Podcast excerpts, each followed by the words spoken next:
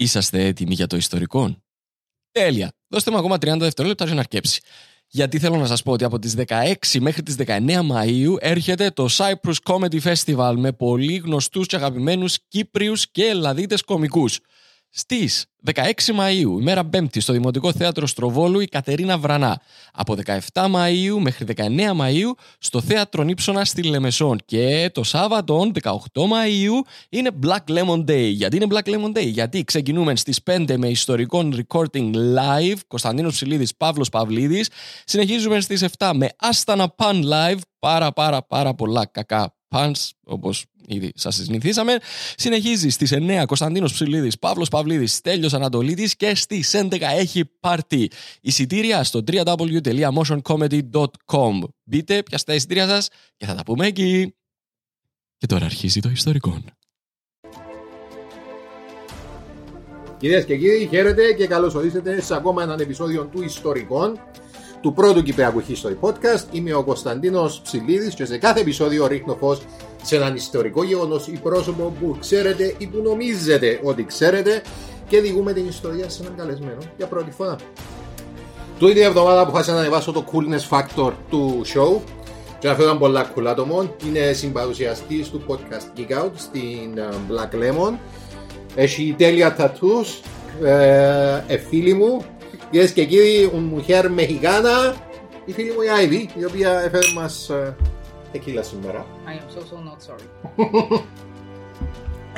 Οπότε μπορεί να μην καταφέρουμε να βγάλουμε το show. Υπάρχει 50-50 γιατί ήταν να φέρουμε fine και we failed. Δεν πειράζει. Δεν πειράζει, είναι εντάξει, όλα τα καλά συμβαίνουν αυτά. Κάνουμε και τεκίλε. Λοιπόν, ο λόγος που είσαι Ισπανικό είναι επειδή η Άιβη είναι μισή Μεξικάνα. Yeah. Ε, και είπα δεν ήξερα να καταφέρουμε να βγάλουμε την εκπομπή που το ποτό που πίνουμε. Δεν να καταφέρουμε είναι να πιάμε το meat. Ε, Δεν ξέρω. 50-50 γιατί εγώ δεν έφαγα. Οκ. Έφαγα μια ομελέτα για μεσημεριά. παπαπά, Okay, εσύ έφαγες. actually, όχι, δεν έφα τίποτα. Άρα έφαμε Λοιπόν, την. actually, ε, foul, πρέπει να σε κάνω να μισήσεις πιο άνετα. Οπότε, Ok. ε, Buenos tardes, señores y señoras. Eh, soy Constantino. Si está este el podcast histórico, en este programa les cuento una historia a un invitado que la escucha por primera vez. Θέλω να απολογηθώ σε όλο το Μεξικό για τον το πράγμα. Έχω το Google Translate. Ε, Κατάλαβα το. It's Αι, fine. ε, It's- Προσπάθησα. Ρε προσπάθησες. Like, We δώσ' μου can- πόντους, ε, ναι. Like, Πιάνεις ένα με το πάλι. ε, προσπάθησα. Σε μια φάση να χώθηκες, I can feel you, αχώθηκες και όλα και ήμουν like, Προσπάθησα να το κάνω, να το έτσι, απομνημονεύσω. αλλά δεν δρα- πέτυχα. δραματικό. Ναι. Δραματισάρ. Λοιπόν, ε, Οκ, να οκ. κάνουμε τα plug μας. το ιστορικό έχει αποκλειστική συνεργασία με το Πολίτη Premium. Ε, όσοι που σα είσαστε συνδρομητέ του Πολίτη, μπορείτε να ακούτε το ιστορικό 48 ώρε πριν να βγει α, σε όλε τι πλατφόρμε για podcast. Επομένω, μπείτε στο Πολίτη Premium και δώστε μια συνδρομή. Δεν τίποτα, ρε φίλε. Ε, έχετε το, το Πολίτη, δηλαδή τα ούλα. Μπορεί να έχετε όλε τι ειδήσει για μέ. Να τις απολαμβάνετε. Και να απολαμβάνετε και ιστορικών. Έξτρα. Digitally. Digitally. Ε, με καταλύεται χάρτη. Λοιπόν, That's ήδη awesome. το σημερινό επεισόδιο έχει απολέσει ληστείες, δολοφονίες, τρομοκρατημένους χωρικού, βεντέτες, αστυνομικές καταδιώξεις, ένοπλες συγκρούσεις, έρωτες και εκτελέσεις. Περίμενε, are we talking about Mexico? Όχι, αλλά είσαι πολλά κοντά. Λοιπόν, σήμερα θα ξεδιπλώσω ενώπιον σου μια κυπριακή ιστορία η οποία έχει δύο χαρακτηριστικά. Oh no. Πάρα πολλά παράθυρα Μ, και πολλά άλλη φαντασία όσον αφορά το να βγάλουν παρατσούκλια. Oh, τούτο είναι stand. Okay, okay, okay. Ήδη, είσαι Ναι. έτοιμη για το ιστορικό; No, I'm definitely not. Είναι εντάξει όμως να καταφέρω. It's... Τι εννοείς πολλά παράθυρο; Ε, να καταλάβεις. Λοιπόν, ο Τζεμάλ Μεχμέτ Μίτας okay. Ok, η, οκ. η Μίτας κατά ακρίβεια το όνομα του επειδή είναι το S στο τουρκικό με το Μητά- μη- Μήπως είναι μητάς. ε, μπορεί, αλλά εμείς θα τον πούμε Μίτα γιατί εν, έτσι Αν μπορεί είναι. κάποιος να μας διορθώσει. Ναι. Cause Ε, τα όχι, τουρκικά ναι. μας είναι πέντε. Literally Βασικά. είναι πέντε. Λοιπόν, γεννήθηκε στο χωριό Βρέτσα της επαρχίας Πάφου το 1910. Rule of thumb για τα, Οκ. χορκά, για τα χορκά της Κύπρου. Εάν ένα χορκό να ακούσει και δεν ξέρεις που είναι, έχει 99% chance να είναι επαρχίας Πάφου. Σωρά. Σοβαρά. Εν, εν, εν, εν, εχάνει τον το πράγμα. Λοιπόν, Δηλαδή 95% των χορτών που ξέρω εγώ είναι όλα πάφο. εάν ένα χορκό δεν ξέρεις που μπώνει, Ένα εντάξει, πάφο. πέπα, πέπα, αφού και είσαι μέσα. Right, Λοιπόν, okay. τα Βρέτσα ήταν στην πλειοψηφία του τουρκοκυπριακό χωριό με ελάχιστους Ελληνοκύπριους κατοίκους και εγκαταλείφθηκε μετά τα γεγονότα του 63 και το 74. Στην απογραφή του ναι. πληθυσμού του 2011 καταγράφηκε μόνο ένας κάτοικος. Πας σε, πας σε κλίμακα, να πούμε, που το πάω σε πάρτι και μηνίσκω μόνο μου σε χορκό. Πόσο πολλά Α. μισά στον κόσμο, ρε. Η καραντίνα must have been... Oh my god, Ναι, that's amazing. και Τζόνι καραντίνα ήταν κάπως, ε, Ε, κάτι και με το άλλαξε τίποτε. Λοιπόν, ε, ό,τι quote πούμε στον τέτοιο επεισόδιο προέρχεται κυρίως από το βιβλίο του Παναγιώτη Μαχλού Ζαρίδη. Το έφτιαξα στο σύντες στο όνομα του, πάλι κάνω το λάθος. Η ληστοσυμμορία Μήτα, ε, ένα εξαιρετικό βιβλίο, παιδιά. Εγώ έπιασα το από το Σολόνιο το βιβλιοπωλείο, να το πιάσετε κι εσείς. Ε, κατακρίθηκαν το βιβλίο που ήταν επεισόδιο του podcast μόνο του. Επειδή ο συγγραφέας είναι αστυνομικός, γεννήθηκε το 2017 και έγραψε το βιβλίο κάπω σαν αστυνομικό report παραπάνω σαν βιβλίο Oh boy. και Άρα είναι τα και δύσκολο. προϊόν της εποχής του. Μμμ, τούτο το προϊόν της εποχής Ναι, σκοτώνει. οπότε αν κάποια πράγματα που έχει μέσα σε λίγο. «Α, Δεν ξέρω, δεν ξέρω. Κατάλαβα. Αλλά κοίταξε, εν- εν- εν πάρα πολλά καλός, είναι πολλά σχολαστικός, είναι το γράφει πράγματα με μεγάλη λεπτομέρεια. Και έχει ένα βιβλίο το οποίο σίγουρα να το κάνω μελλοντικό podcast. Αλλά εντάξει, το βιβλίο σαν βιβλίο έχει προβλήματα. Αλλά εγώ το συστήνω ανεπιφύλακτα με άρεσε μου πάρα πολύ. Λοιπόν, δεν έχουμε πολλά στοιχεία για τα πρώτα χρόνια της ζωής του Μίτα. Εκτός του ότι ήταν βοσκός όπως ο πατέρας του Μεχμέτ και ότι είχε μια αδελφή, τη Ζαλιχέ, η οποία ήταν παντρεμένη με τον Σαλίχ Χασάν, γνωστό ως Σαλιχά. Ο Μίτας ελάττευε την αδελφή του και ο Σαλιχάς ήταν καθ' όλη τη διάρκεια της ζωής του ο πιο έμπιστος του σύντροφος. Ah, wait. Ah, okay. Όπως πολλοί που γίνονται εγκληματίες, ο Μίτας δεν είχε και μεγάλο περιθώριο στη ζωή για το τι θα γινόταν όταν μεγάλωνε. Okay. Ο πατέρας του Μεχμέτ ήταν στα νιάτα του ληστής και μάλιστα σε κάποια στιγμή της ζωής του ήταν και μέλος της πιο διαβόητης συμμορίας που έζησε ποτέ στην Κύπρο, τα Χασαμπουλιά. Wait, wait, wait. Περίμενε, περίμενε. Ναι. Πάσο, πάσο. Χάσαμε what now? Χασαμπουλιά. Οκ. Συμμορία, δεν ξέρω για τα Χασαμπουλιά. Τι είναι τα Χασαμπουλιά. Thank you για την ερώτηση σου. Λοιπόν, Oh, no. τα- σύμφωνα με την ιστοσελίδα Πολυγνώση, τα Χασαμπουλιά ήταν τρεις τουρκοκύπριοι φυγόδικοι και ληστέ που έδρασαν κατά τα τέλη του 19ου αιώνα στις περιοχές Πάφου και Λεμεσού και έγιναν θρύλος απασχολώντας για αρκετά χρόνια τις αρχές και ολόκληρη την Κύπρο. Άρα ήταν Παφίτες και Λεμεσιανοί. Ναι, ήταν ε, ε, που τα Μαμώνια Πάφο νομίζω. Η ονομασία τους προέρχεται από το όνομα του πρώτου από αυτούς, του Χασάν Αχμέτ Πουλί.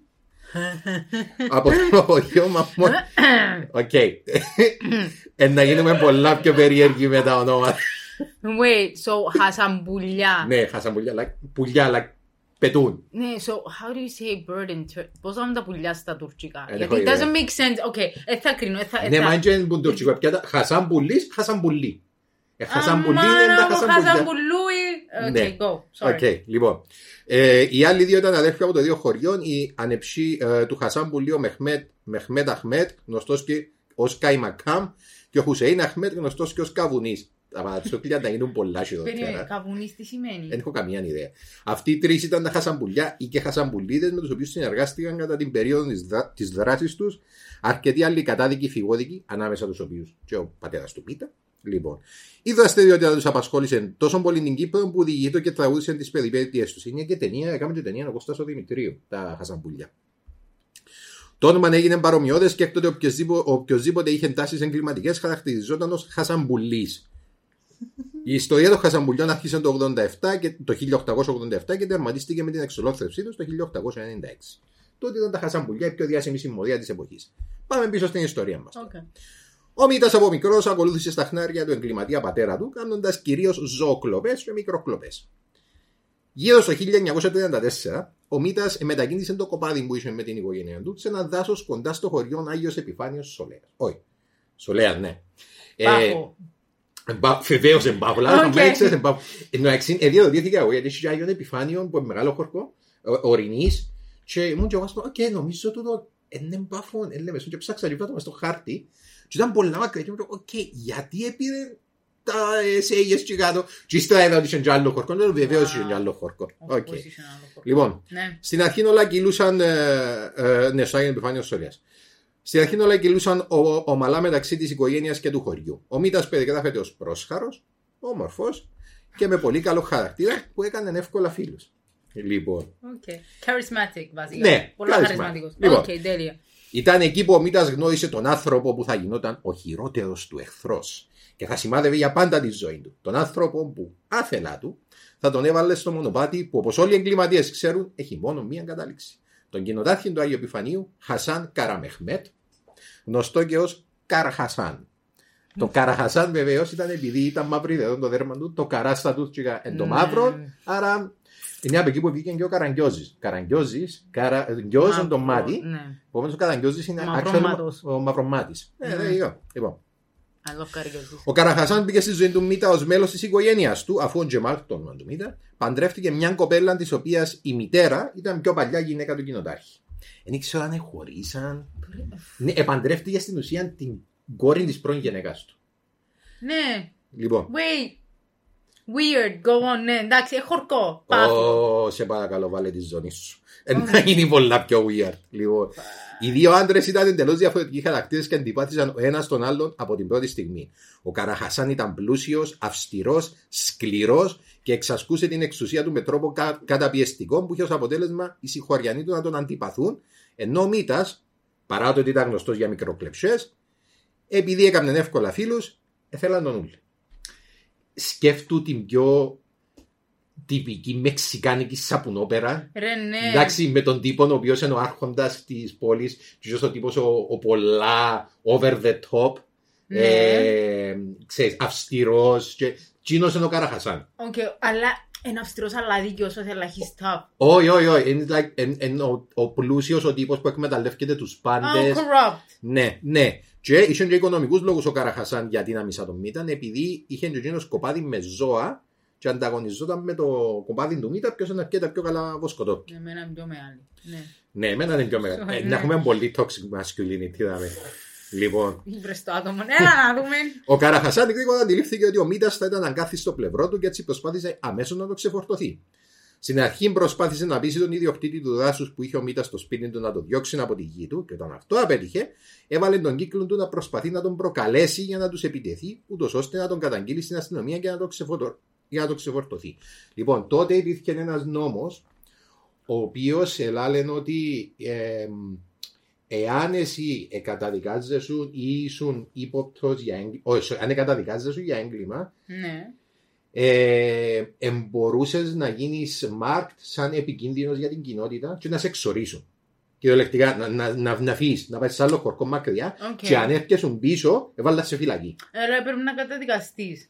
Ε, όχι ακριβώς. Ακόμα και αν ήσουν ύποπτος για έγκλημα, Α, να ύποπτος. πούμε, ναι, διότι You σου were option. stigmatized. Ναι, να φύγεις. Οπότε Οκ. τούτος προσπαθούσε να προκαλέσει τον Μίτα για να τα αντιδράσει, ούτως ώστε να έβρει αφορμή για να το διώξει. Ναι, οκ. Λοιπόν, η πίεση του Καραχασάν και οι παρανοχλήσεις του σύντομα έγιναν αφόρητες για Μίτα. Μη αντέχοντας, αποφάσισε να, αφο- να αφήσει τη φροντίδα του κοπαδιού του στη Ζαλιχία και στον πατέρα του και ο ίδιος πήγε στη Σκουριώτισσα για να βρει δουλειά μαζί με τον πάντα πιστόν του φίλο Σαλιχά, ο οποίος έκοβε ξύλα από το δάσος για να τα πουλήσει.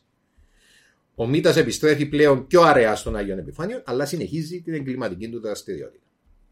Το 1937 ο Μίτα συλλαμβάνεται για μια σοβαρή υπόθεση προβατοκλοπής και καταδικάζεται σε πέντε χρόνια φυλακή. Ο ίδιος πιστεύει ότι ο Καραχασάν και οι ανθρώποι του τον κατέδωσαν στις αρχές, αν και δεν έχει αποδείξεις. Ο κοινοτάρχης του Αγίου Επιφανίου, ορκισμένος εχθρός του Μίτα, δεν θα αφήνει μια τέτοια ευκαιρία να περάσει εκμετάλλευτη. Με τον Μίτα στη φυλακή και εκτός δράσης, αποφασίζει να εξουδετερώσει την οικογένεια του μια και καλή. Και η εκτέλεση του σχεδίου του είχε δύο μέρη. Πρώτα, προσέγγισε τον ανιψιόν του Μίτα Χουσεϊν Αλή που έμενε στα βρέτσα και τον πείθει να κλέψει 7 ερίφια από το κοπάδι του Μίτα και στη συνέχεια ανάγκασε τη γυναίκα του να πάρει διαζύγιο, τη γυναίκα του Μίτα να πάρει διαζύγιο και επάντρεψαν την με έναν νεαρόν που το χωριό Ποταμιά. Τώρα, εσύ για ποιον που τα δκυο ήταν να 'σουν πιο πολλά εκνευρισμένη; Wait, wait, περίμενε, περίμενε, περίμενε. Πες. Hold up, δύο λεπτά, έναν Πες. ένα. Ε, Οκ. μου πέω, πέω. Ανάγκα... Α, Ανάγκασε τη γυναίκα του να πιάσει διαζύγιο του Μίτα και παντρέψαν την με κάποιον άλλο. Στην Ποταμιά. Οκ, Και πρώτα- βάλε και τον ανιψιόν να του κλέψει 7 ζώα. Ναι, Για ποιον που τα δκυο ήταν να 'σουν πιο νευριασμένη. Αν είσαι στη θέση του, ας πούμε. το ότι διαζύγιον και πάντρεψε στην Ποταμιά ρε φίλε. Για την Ποταμιά που σε Η- ενόχλησε τώρα. Η γυναίκα που φταίει ρε φίλε, εδώ στην... Ε, Πάλε, τι, like we were objects. Ε, Anyway, λοιπόν. Οκ, so Ο περίμενε. λόγο που έβαλα. Ναι, πέμ. Εφτά, εφτά ερήφια. Ναι. Πακ πίσω τότε στην εποχή του είναι εφτά ερήφια. Ερήφια από το. Έγιες, Εν- Έγιες κατσέλες, νομίζω. το- Like, νο- Νομίζω το ρίφι είναι είναι το μικρό. το- το- Δεν ήξερα το να ψάξω Τέλος το πάντων, να το ήταν, ψάξω. ήταν με, απλά για να κατατοπιστώ, ας πούμε, να κουρεί. Εφτά, it was, ήταν μεγάλος αριθμός, ενώ είναι, ήταν... Δεν ήταν τόσο μεγάλος, ήταν οκ. Το Αλλά υπολογίσε ήταν ένα κομμάτι είχε σεβαστό. περίπου 200. Α, οκ.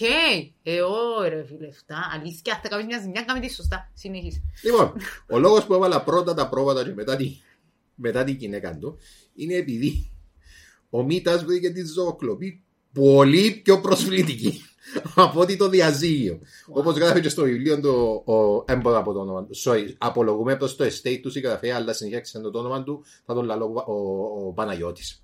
Όπως γράφει στο βιβλίο του Παναγιώτης, quote, η κλοπή των ρηφιών θεωρήθηκε από τον Μίτα πολύ πιο προσβλητική από την απιστία της γυναίκας του. Τι αναπιστία, Ακριβώς ρε. εν τούτο που ευκιάβαζα και εγώ, δηλαδή ευκιάβαζα Α. το και ήμουν ας πούμε.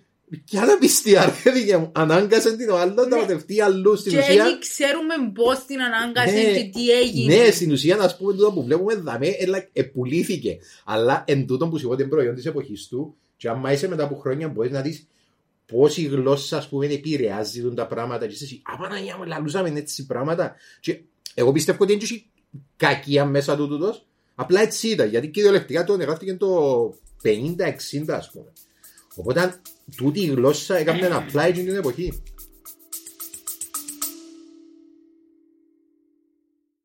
Αγαπητέ φίλε Παύλο, Έλα ρε φίλε. έλα τι γίνεται; Καλά, μια χαρά. Φίλε, ξέρεις ότι το σημερινό μας επεισόδιο μας το προσφέρει η Λέων; Ε, Δεν ξέρω, ευρέθηκε μια λέω μες στα ζέρκα μου. Για τούτο λαλείς. Ε, Μπορεί, μπορεί, συμβαίνει το πράγμα. Η Λέων αδερφέ, η οποία είναι η πρώτη κυπριακή μπύρα. 1937. 1937, ε, εντάξει. είναι Το η πρώτη- σωτήριον έτος. Το σωτήριο έτος. Είναι η πρώτη μπύρα χρονικά, αλλά είναι και η πρώτη γενικά ρε φίλε. Επειδή λέω ένα αμυγός κυπριακή μπύρα. Μελική κοδαμέ κυπριακής παραγωγής. Επειδή δεν θέλαν να πάνε έξω. Επειδή στηρίζουμε κυπριακή παραγωγή. Ρε, φίλε. Κίνηση μάτσινο. Κίνηση μάτς. Φίλε, είναι κίνηση μεγάλου παίχτου. Λοιπόν, και εμείς είμαστε ένα φαν επειδή στηρίζουμε ρε, φίλε, την, την τόπια την αγορά. Και επειδή Γιατί στηρίζουμε- ήμασταν και εμείς ντόπιοι... Παραγωγή. Παραγωγή, artists. Ναι, Πώς- οπότε, πώς να ξέρεις, δούμε. υπάρχει μια- Support your local thing να πούμε. Έτσι, υπάρχει μια σύνδεση τέλος πάντων, μια αγάπη. Έναν Η- οικοσύστημα κυπριακό μπορώ να πω. θα- Κυπριακότητας. Ναι, ναι, ναι. Ε, Και επειδή είμαι ελική σκόνη, είναι ελληνικό σύστημα. Που λες. Εντάξει, και βεβαίως να. Ναι, χρωστάς μας κάτι. Ναι, εννοείται Χρωστάς μας ότι αγαπούμε να πίνουμε λέον, ε, αρέσκει μας, αλλά αρέσκει μας και για έναν επιπρόσθετο λόγο φυσικά. Είναι επειδή όταν πίνεις λέον, αδερφέ, όταν σηκώνεσαι το πρωί, πάντα, πάντα Δεν είσαι καυλωμένος. Α, τα μαλλιά σου είναι τέλεια. Φίλε, όπως και να κοιμηθείς, ξυπνάς με το καλύτερο hair day ever. Πολλά καλή διαφήμιση που μέναν και που σέναν τώρα. Μπράβο ρε φίλε. Είναι το super power που θέλαμε. Το γυρεύκαμε. Ε, το σκεφτήκα τούτο. Αλλά μοιάζει, δεν μου πάει. Πίνουμε Λέον, επειδή άμα πίνεις Λέον αδερφέ, πίνεις Κύπρο. Και- Yes. Και στηρίζεις Λέον, στηρίζεις το podcast μας και στηρίζεις Κύπρο. Ευχαριστούμε. Choices. Yes. We always have a choice. Πρώτον, δεύτερον. Αλήθεια, απιστία. Οκ. Εντάξει. Πάμε Ε, παρακάτω. Και για- Ποταμιά. Εκτός ότι η γυναίκα. Η Ποταμιά τι σου έκανες, ρε. Στιγματίστηκε. Έπρεπε να στείλεις τη στην Ποταμιά ο άλλος. Οκ. Anyway, συνεχίζω. Δεν ξέρω να πω το θέμα που έχεις με Ποταμιά. Δεν ξέρω, φίλε. Πού Οκ. ξέρω κάπου είναι η Ποταμιά. Πάφο, Λοιπόν. Πάφο. Μπορεί να πάω, Δεν μα δεν ξέρω, ξέρω, ρε μα φίλε. μόνοι μου να πάω. Οκ. Λοιπόν, ε, μάλιστα. Λοιπόν, μόλις έμαθε τι έγινε και ενώ ήταν ακόμα στο κελί του, ο Μίτας τρύπησε το δάχτυλο του χεριού του, ερούφηξε αίμα και ορκίστηκε εκδίκηση. Κυριολεκτικά. Wait, βλέπουμε- wait, wait. Εντρίπησαν, σου- δάσκασε τον εαυτόν του. Μμμ. Πόσα νεύρα έχεις να δάσκασεις τον εαυτό σου. Για να ρουφήσεις το Και να αίμα, κάνεις το- και να κάνεις εσύ. θα σε εκδικηθώ. Πολλά. Κόψε το τουλάχιστον ρε φίλε. Έχεις Λοιπόν. καμιά καρφίτσα. Go on. Όχι όμως μόνο για τον Καραχασάν. Επειδή ο Μίτα έξερε ότι ο ανυψιό του από μόνο του δεν θα μπορούσε να του κλέψει τα ζώα. Έπρεπε να έχει βοηθό. Και αυτός ο κάποιος υποψιαζόταν ο Μίτα έπρεπε να ήταν ο Χουσέιν Χαλίλ, αδελφός της πρώην γυναίκας του, που ήταν επίσης γνωστός ζωοκλέφτη και ήταν συχνός συνεργάτης του Μίτα.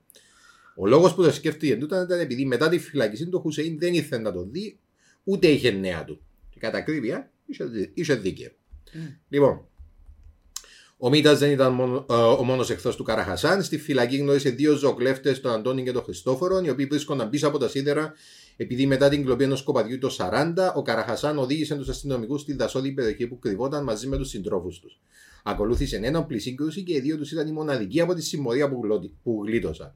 Οι ζωοκλέφτε ορκίστηκαν και εκείνοι ότι θα σκότωναν τον Καραχασάν, αλλά και το σταθμάρχη της περιοχής Κουριώτησα, Λοχίανον Ισήφορον Αντωνίου. Ο Μίτα αποφυλακίστηκε με χάρη το 40, αλλά με όρους. Λοιπόν. Με χάρη κιόλας. Ε, ναι, επειδή έκαμε ε, πολύ τζο φυλακή, αλλά αποφυλακίστηκε με όρους. Περίμενε πέντε χρόνια πολύ καιρό. Ε, όχι, τρία χρόνια. πια, Το 37 που το πιάσα. Α. Ε, Ρο- πήγε για πέντε χρόνια, αλλά στα τρία ευκήγε. Λοιπόν, ναι. εάν έκανε οποιοδήποτε έγκλημα, εντάξει, θα Μμ. πήγαινε αμέσως πίσω φυλακή και θα, Μμ. ε, θα έκτιε παραπάνω ποινή. Λοιπόν, ο Μίτα αμέσως πήγαινε είπε τον Αντωνίου, τον σταθμάρχη της Κουγιώτης που μισούσαν οι άλλοι, είπε του για τις απειλές των δύο συγκρα... συγκρατούμενων του, αλλά καθησύχασε τον λέγοντας ότι που μέναν δεν έχεις να φοβάσαι τίποτε. Cause that's gonna end well. Ναι. Ναι. Έλα να δούμε. Λοιπόν, θέλοντας να δείξει την ευγνωμοσύνη του Ολογία Αντωνίου που ήξερε για το ιστορικό του Μίτα με τον Καραχασάν, διευθέτησε μια συνάντηση μεταξύ των δύο στο σταθμό με την προοπτική να συζητήσουν μεταξύ τους, να λύσουν τα προβλήματα τους και να θάψουν την έχθρα τους. Όπως και έγινε λίγες μέρες μετά, ο Μίτας με τον Καραχασάν συναντηθήκα στο σταθμό, εδώ κάνουν τα σέρκα, είπαν ότι δεν θα κάνει τίποτε ο ένας στον άλλον και συμφωνήσαν να βάλουν τέλος στην έχθρα του. Και για να σφραγίσουν τη συμφωνία, ο Καραχασάν έκαμε δώρο προς τον Μίτα τρεις αίγες. Για να σφραγίσουν τη συμφωνία. Ναι. Και εδώ τελειώνει η ιστορία μας. Ο καθένας πήγε σπίτι του και δεν έγινε απολύτως τίποτε άλλο. Περίμενε, περίμενε, hold up. Γιατί ξέρω πάρα πολύ καλά ότι κάπου είναι να πάει η ιστορία μας πάλι. Γιατί το λαλείς του Γιατί τώρα είσαι το. Ε, με πιστεύεις. Τρεις Νιώθω ότι αίγες. με πιστεύεις. Εφτά ερίφια. like, okay, η γυναίκα στην Ποταμιά. Did he care? Τι έγινε, γιατί εκόλλησες με την Θέλω να φύγει η γυναίκα στην Ποταμιά, ρε Οκ, φίλε. η γυναίκα Okay. στην ποταμιά δεν φωνίζεται σε κανέναν φάση της ιστορίας μας. That is a shame. Επειδή στην ποταμιά είναι τελειώσει. Θέλω να Λοιπόν, δω survival quest, ας πούμε. φάση. Οκ. Anyway, ναι. Οκ, so περίμενε. ναι. Τώρα είμαστε, απλά να κάνω ένα brief αυτό. Είναι οκ τώρα υποτίθεται. Ο ένας ο κεντρής κατσέλες, ερήφια, Ναι. τι έδωκε. Ζώα. Ζώα. Ε, υποτίθεται είναι καλά τα πράγματα. Ναι. Και είπε του σταθμάρχη, ε, φίλου μου, I protect. Ναι, I protect. Ας. I protect and serve. I know. It's not gonna end Εγώ well. συνεχίζω- Έλα, συνέχιζε. Συνεχίζουμε εμείς να πίνουμε την τεκίλα μας για να, You missed the... για να βγάλουμε το επεισόδιο. Έχεις το, έχεις το, έχεις το. Λοιπόν, Ναι. ο Μίτα μπορεί να έδωσε τα χέρια με τον Καραχασάν. Sorry, το βάλω πάνω εδώ. Αλλά στο πίσω μέρος του μυαλού του είχε άλλα σχέδια. Ταν, ταν, ταν. Ε, Την ώρα που φαινομενικά έθαβε το σεκούδι του πολέμου με εκείνον που θεωρούσε θανάσιμον εχθρόν του, ο Μίτας έκανε. Oh my god, είμαι να δημιουργήσω. Σεκούρι I'm a μου. poet. Συγγνώμη, συνέχισε. Λοιπόν, ο Μίτας έκανε παρασκηνιακές κινήσεις για να βάλει σε εφαρμογή το σχέδιο του να το σκοτώσει. Sorry. Μμ. Ε, όταν η Αγγλία μπήκε στο δεύτερο παγκόσμιο πόλεμο το 1939, αρκετοί Κύπροι είχαν καταταγεί στον Αγγλικό στρατό, αξιωματικοί το οποίο άνοιξαν ένα κέντρο εκπαίδευσης στην Ποταμιά. Οι εθελοντές αυτοί Κύπροι. Sorry, στα πολεμίδια. Ε, Ενθουσιάστηκα, σαν κοινό. The woman is coming back. Ε, Έγινε enlisted, το κόψε τα μαλλιά της κοντά. Sorry. Συνέχισε.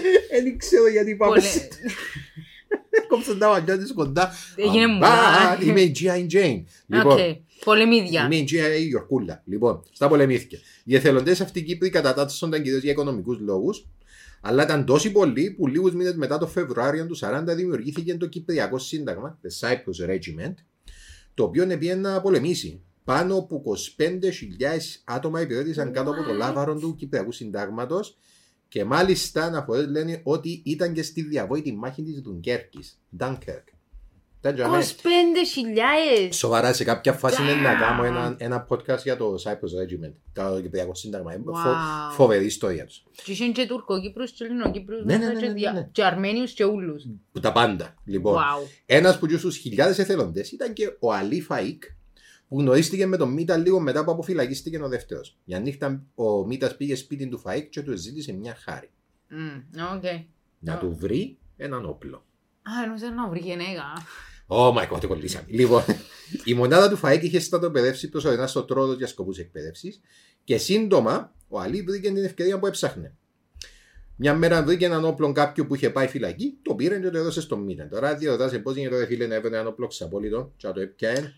Έχω Ναι. να σου πω ότι πρέπει να μην έκαμε Κυπριακός στρατό, γιατί για μένα κάνει, έχει απόλυτο sense τούτη η πρόταση. Δηλαδή, λαλείς μου τα εμένα και μου ναι, ε, ναι, ακούτε λογικό. Είναι ένα πλόξο απόλυτο και κάτω και Ναι, έφυγε. ναι, no, I, I've heard, ε, άκουσα αρκετές ιστορίες. Δηλαδή, αν το So- έκανε σήμερα, πιθανότατα πιάνε tanks. Ε, ναι, ναι. Ναι, σε- Ρε, θέλεις, ε, τζαμί, πιάστο. Λοιπόν, Okay, hold up. Ναι. Εν ήταν εύκολο να βρίσκεις όπλο back then; Εν, είχα, εν ήταν όλοι Όχι οπλισμένοι τόσο. Κύπρος; όχι, όχι, όχι Όχι, τόσο. οκ. Εντάξει, πάμε Όχι παρακάτω. τόσο. Ήταν πιο, σπα- πολλά πιο σπάνιο. Είχαν οι κυνηγοί και ήταν και πιο δύσκολο να βρει σπιδομαχικά. Oh, okay. Λοιπόν. The more you know. Συνέχισε. Ε, πριν καταφέρει όμως να πάρει το όπλο, ο Μίτας έκανε ένα λάθος που πάει λίγο να εκτροχιάσει τα σχέδιά του. Ο Τζεμάλ, όπω και πολλοί άντρες της εποχής, ήταν επιρρεπή στο να πίνει. Καλή ώρα. Λοιπόν, και μια μέρα ενώ βρισκόταν στο καφενείο του Αγίου Επιφανίου, ο Μίτας είπε λίγο περισσότερο και ήταν σε άσχημη διάθεση. Όταν ο Καραχασάν μπήκε στο καφενείο, ο Μίτας άρχισε να φωνάζει, Ναι. να τον βρίζει, να τον κατηγορεί ότι τον πρόδωσε στην αστυνομία και να τον απειλά ότι θα τον σκοτώσει. Τούτο ήταν ακριβώς αυτό που ήθελε ο Καραχασάν, ο οποίος ποτέ δεν επίστεψε ότι ο Μίτα σε μετάνιωσε, και τώρα επιτέλους είχε αυτό που χρειάζεται. Επειδή ο Καραχασάν ήξερε ότι ένας από τους όρους αποφυλάκησης του Μίτα ήταν ότι δεν θα παραβαίνε τον νόμο, Ναι. το να τον απειλήσει ότι να τον δολοφονήσει υπό ε, την Πέφτει ότι- επίρρεια ναι. αλκοόλ, μπορεί να τον πάρει για δικαστήριο υπό την κατηγορία μέθης. Μμμ, Όπως και έκανε. μμμ. Επίες στο σταθμό, κατηγόρησε τον Μίτα ότι τον απείλησε να τον σκοτώσει. Ο Μίτα σε συνελήφθη, αφέθηκε ελεύθερος, αλλά ε, ορίστηκε ε, δικάσιμος για εκείνο. Έπρεπε να παρουσιαστεί σε Ε. δικαστήριο που μόνο και μόνο ότι ήταν να παρουσιαστεί στο δικαστήριο ήταν να πάει φυλακή που την προηγούμενη του. ε, που, που, που, που τους όρους της προηγούμενης αποφυλάκησης. Ναι, yes, yes, yes. Λοιπόν, λίγες μέρες μετά, ο Μίτα πήγε να συναντήσει τον Καραχασάν στη μάντρα του. Μαζί του είχε όπως πάντα το φίλο του Σαλιχά και ακόμα και γνωστού. Ο Καραχασάν ήταν με την γυναίκα του, Ντουντού Μουσταφά, και ακόμα έναν υπάλληλο. Σύμφωνα με την Ντουντού, όταν ο Καραχασάν είδε τον Μίτα να έρχεται, του φώναξε από μακριά. Τι κάμνεις εσύ, δάμε; Ο Μίτας απάντησε: Χασάναγα, ήρθαμε σε σένα. Έστειλε με ολοχίας για να τα έβρωμε. Ενώντα το λοχεία των Ονησιφόρου που πιο πριν. Ναι. Καραχασάν φωνάζει πίσω. Γιατί να τα έβρουμε. Έχουμε κάνει κάτι ο ένας ενάντια στον άλλον και χρειάζεται να συμφιλειωθούμε; Oh my Και God. τότε ο, ο Μίτας έκανε το απόλυτο power move και είπε στον uh, Σαλιχά να βγάλει ένα κομμάτι χαρτί και να διαβάσει όλες, όλα τα προβλήματα που είχε με τον Καραχασάν. Να σου πούμε, δεν κάναμε κάτι μεταξύ μας για να τα πούμε μισό λεπτό. Πέτουν τα που έγινε μεταξύ μας. Και κάτσε ένα άλλο και απάγγειλε του όλα τα, όλα τα πράγματα που, είχε, ε, που είχαν μεταξύ τους. What? Okay. Εντάξει, ναι, μπόμπα. Όταν ο Σαλιχά σε τελείωσε, ο Μίτα απέτησε από τον Καραχασάν να πάει στον αστυνομικό σταθμό και να αποσύρει τις κατηγορίες εναντίον του. Ο κοινοτάρχης του υποσχέθηκε ότι θα το κάνει, αλλά δεν το έπραξε, επειδή έξερε ότι ήταν ο στήλη φυλακή. Την ίδια περίοδο, ο ταγματάρχης Ντένι Χόμψον, διοικητής της στρατιωτικής ομάδας στην οποία υπηρετούσε ο Φαΐκ, που έκλεψε το όπλο, κατάγγειλε στην Κυπριακή αστυνομία ότι ένα όπλο έλειπε από το στρατόπεδο. Μια Ιταλική καραμπίνα 6,5 χιλιοστών μαζί με αριθμό σφαίρων. Το γεγονός ότι. Sorry που διακόπτω. Το Ναι. γεγονός ότι είπαν έλα να κάνουμε το stock taking. Μάσολα του, όχι μπράβο. Ε, ήταν οι Άγγλοι, ήταν, ήταν που Ε, μάζαν να τα γιόλο. Δεν θα Λοιπόν. είχε τίποτα. Πάμε παρακάτω. Ιταλική όμως. Ένα μήνα, και με τη δικαστη... ένα μήνα με... μετά και με τη δικαστική, ε, δικασία να... Sorry, δικαστική διαδικασία να πλησιάζει, ο Μίτα ζήτησε ξανά από τον Καραχασάν να αποσύρει τις κατηγορίες, αυτή τη φορά όμως προσθέτοντας και απειλές. Αν δεν τις αποσύρεις τις κατηγορίες, θα πάω φυλακή και όταν βγω θα σε σκοτώσω. Νομίζω είναι αρκετά καθαρό. Ναι, Τι ενώ ήθελε να πολλά είναι. ξεκάθαρος αυτή Ναι, τη ναι, ναι. στιγμή. Οκ. Ο Καραχασάν όμως δεν έκαμε πίσω. Αυτή ήταν η ευκαιρία του να ξεφορτωθεί τον Μίτα και την οικογένεια του μιαν και καλή. Και όσον αφορά τις απειλές, επίστευε ότι ο Μίτα δεν θα τολμούσε να τις πραγματοποιήσει. Υπολόγισε λάθος. Oh my god. Στις 11 Οκτωβρίου 1941, η Ντουντού, η γυναίκα του Καραχασάν, ξύπνησε το πρωί για να ετοιμάσει φαΐ για τον άντρα της που θα πήγαινε στο διπλανό χώριο για δουλειά. Ο Καραχασάν πήρε το φαΐ, ανέβηκε στο γαϊδουράκι του και ξεκίνησε για το χωριό. Κατάλαβα. Να κάνουμε κάτι. Στις 9 το πρωί, Οκ. μια γυναίκα από το χωριό Κοράκου περπατούσε στην περιοχή Φουλεράς κοντά στη Σκουριώτισσα, όταν κάτι τράβηξε την προσοχή της λίγο έξω από το μονοπάτι. Όταν αποφασίζει να ελέγξει, ανακάλυψε ένα πτώμα. Ταν, ταν, ταν. Επέστρεψε αμέσως πίσω στο χωριό και ειδοποίησε τον κοινοτάρχη Κοράκου, ο οποίος με τη σειρά του ειδοποίησε τον αστυνομικό σταθμό Σκουριώτισσας. Ο Λοχίας Αντωνίου έφτασε στις 2.30 και αμέσως αναγνώρισε το πτώμα ως τον Καραχασάν. Δίπλα του ήταν το πτώμα του γαϊδάρου του και τέσσερα κενά φυσίγγια από Όχι, όπλο ρε, φίλε. ιταλικής κατασκευής. Ελπίθηκες και ο γάδαρο. Ε, ναι. ο Και γάδαρος. εγώ το Όχι, ρε φίλε. Έφτιαβάζα το και καλά ρε φίλε. Καλά ρε Ο φίλε. γάρος Το- τι σου Το έκανε. γαϊδουράκι τι σας έφτεξε ρε ρε μάλια. Και εκείνο ποταμιά ρε φίλε. God damn it. Like, Οκ. Δεν μπορείτε, δεν μπορείτε. Η ποταμιά είναι όπως τη Μόρτορα ας πούμε. You πούν το- το στο ράλμεν. ε, They took the hobbits to Isengard, they took the hobbits to ποταμιά. Ναι, took the hobbits του ποταμιά. Λοιπόν, Μάνα μου ρε.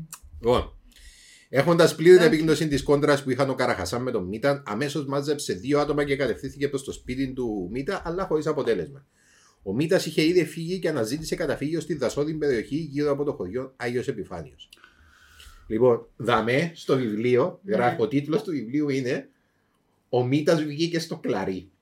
Ξέρεις τι σημαίνει βγήκε στο κλαρί. Επίε κάτσε πας στο δέντρο. Όχι, όχι, όχι. όχι. Όχι, α. Βγήκε στο κλαρί, η έκφραση σημαίνει ότι πήγαινε να κάνει πιάτσα, πήγαινε να γίνει- ε, πήγαινε να κάνει prostitute. Μάνα Τούτο μου σημαίνει ρε. βγαίνω στο αλήθεια. κλάρι. Και διαβάσα το εγώ και είμαι εγώ. Οκ, τούτη η ιστορία πήρε μια πολλά περίεργη τροπή. Τι εννοεί ευκήκαινε στο κλάρι, ναι, βγαίνει στην. Βγαίνει στη σούτσου και κάνει πιάτσα, ας πούμε. Και ύστερα από όταν το διάβασα, έμαθα ότι τότε βγήκε στο κλάρι σημαίνει ότι ε, έφυγε παράνομος. Αλλά γέλασα για τουλάχιστον 5 λεπτά, ας πούμε, να το καταλάβω. Καλά ρε, ναι, ήταν πολλά πιο ενδιαφέρον. Γιατί σκέφτομαι το, Prostitute σκέφτομαι itself. τον Μίταν με τρακ κάπου μες στη σούτσου και να κάπου Γεια σου αγοράκι. Ναι, αλλά και πάλι. Είσαι ο Καραχασάν. Ρε φίλε, wow. Περίμενε, περίμενε. Θες, θες να πάμε στην ποταμιά μωρό μου; Exactly. Μα κάτι καπεριχαινή τη φωνή. I'm sorry, μπορούμε να βρίζουμε. εν τζίπετε. Ναι, ναι, ναι. ναι. Α, οκ, μπόμπα. Καλά ρε μαλάκα, τι εννοείς; Λοιπόν, Οκ, so, so the, ο τύπος, Ναι. ο Μήτας, εχώστηκε μες στα δέντρα. στο δάσος. Ναι. Στο whatever, Κοντά δάσου στο χώρο. πόλη. Για να μην τον εύρω. Στην Τασούπολη, οκ. Ναι. Ε, wait, ε, χάθηκα, απλά τώρα σκεφτούμε prostitution πας στο δέντρο. ρε, Όχι, όχι, όχι. It's fine, my brain. Ε, ναι. So, okay.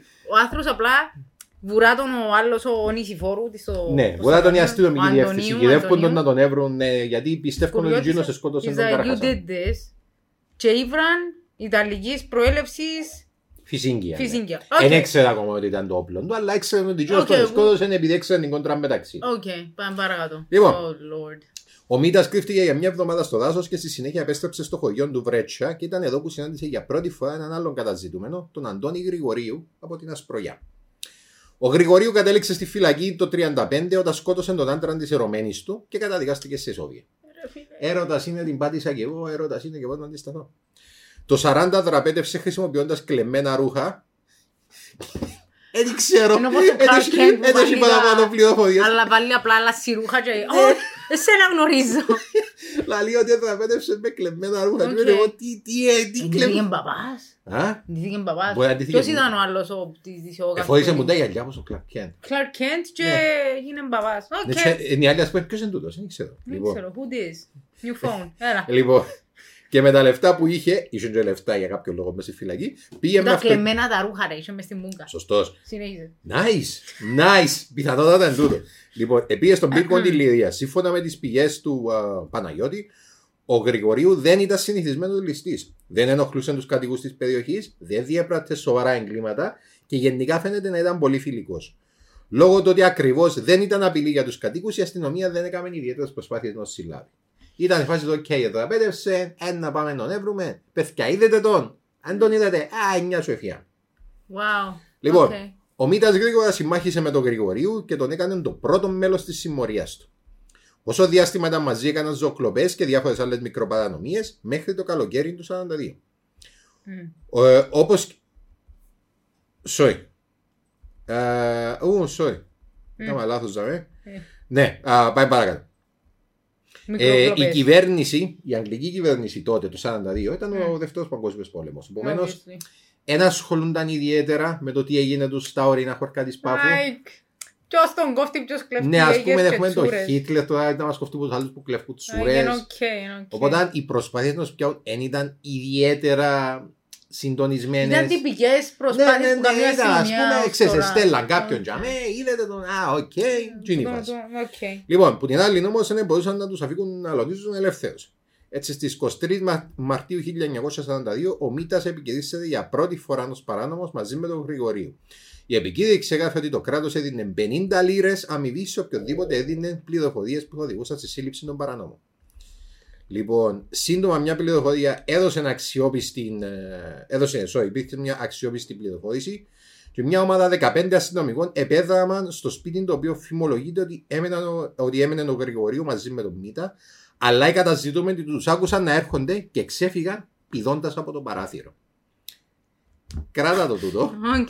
Γιατί δεν είναι η πρώτη φορά που τα γίνει. τούτο. Οκ. Εντάξει, ε, πίσω από το παράθυρο δεν και φύγαν τους. It's not a euphemism. Είναι- Όχι, είναι όχι. κάτι. Actually, Ε, πίσω από πίσω- παράθυρο. πίσω από παράθυρο. Λοιπόν, Οκ. οι δρόμοι των δύο παρανόμων όμως σύντομα θα χώριζαν. Ο Γρηγορίου έμεινε μαζί με τον Μίτα μόνο 6 μήνες. Όχι ρε φίλε, Ναι, μικρός εν δεσμός. τα Ναι, εντάξει. Εν ξέρεις, εν τη φάση που διάς, διάς, διάς, αλλά Δεν εμπέρνεις. παίρνεις. Ε, Άτιμη Τζίνα. ζωή. Ναι, διάς άμνο ερήφια και Να ναι, μου- Τρία ερήφια. και δεν πιάνεις τίποτε πίσω. Τίποτε. Like, ας πούμε, ε, Και ναι. στέλνουσες στην ποταμιά. και στέλνουσες στην ποταμιά. Και μα γιατί από τζαμέ, ε, να σου μια τύπησα τζαμέ να σου Να σου εξηγήσει. εξηγήσει εκείνη. Ξε- Η ποταμιά είναι όπως το Breaking Bad, που το λα- στέλνει διακοπές των Πελής. Ναι, θα Έτσι είναι είναι η φάση, ας πούμε. ποταμιά. Ναι, άμα σκοτώσουν κάποιος, στέλνουν το στην ποταμιά. Anyway. Να πάω Λοιπόν. ποταμιά. Συνέχισε, συγγνώμη. Ε, σύμφωνα με τον ε, συγγραφέα ε, του Γρηγορίου, δεν του άρεσε ο βίαιος χαρακτήρας του ε, Μίτα και τα σχέδια που είχε. Όταν συνελήφθη αργότερα του Γρηγορίου, είπε ότι ο Μίτα παραδέχθηκε του, ε, τη δολοφονία του Καραχασάν και είπε του ότι είχε σκοπό να σκοτώσει τόσο τον Λοχιάνο Νησιφόρου όσο και τον αδελφό της πρώην γυναίκας του, τον Χουσέιν Χαλίλ. Και τον που τον πρόδωσε και όπρα. Ναι. Λοιπόν, Ακούτε μου σαν, sorry, ακούτε Ναι. μου σαν τηλενουβέλα που επήρε ένα quick homoerotic ε, ε, twist. ε, ε, ε, Sorry. φτιάχτου και έχουμε, έχουμε πολύ να διανύσουμε. Λοιπόν, Πάμε παρακάτω, Ο συγγνώμη. Γρηγορίου δεν ήθελε να μείνει για πάντα στην παρανομία, έτσι σκέφτηκε ένα σχέδιο για να εξηλαιωθεί. Έστειλε επιστολή στον κυβερνήτη της Κύπρου, ζητώντας να ακυρωθεί η επικήρυξη του, υποσχόμενος ότι αν του δινόταν χάρη θα καταταγόταν στο στρατό. Μάνα μου, sorry παιδιά, αλλάσω ζωή. Άκου να δεις να μου έγραφε. Oh, bless his- Αναγνωρίζω την αξία την οποία έχω ως στρατιώτης και λυπούμε διότι έτυχε να ζω παράνομα. Είμαι άριστος σκοπευτή. Δύναμε να βαδίζω τρία ολόκληρα μεδόνυχτα, άϊπνος, νηστικό και διψασμένος, χωρίς να σταματήσω. Το έχω δοκιμάσει πολλές φορές και συνήθισαν οι οφθαλμοί μου να διακρίνουν θαυμάσια στο σκοτάδι όπως κανενού άλλου ανθρώπου. Όπως τον κάττο. Ναι. Περίμενε. Wow, εκάηκα. Οκ. Και δεν θα σου πω το πιο ωραίο. Πες Όταν μου. έστειλε την επιστολή στη θέση του Αποστολέα, εντάξει, έβαλε κάπου στο δάσος της Πάφου. Τι εννοείς; What? How in the...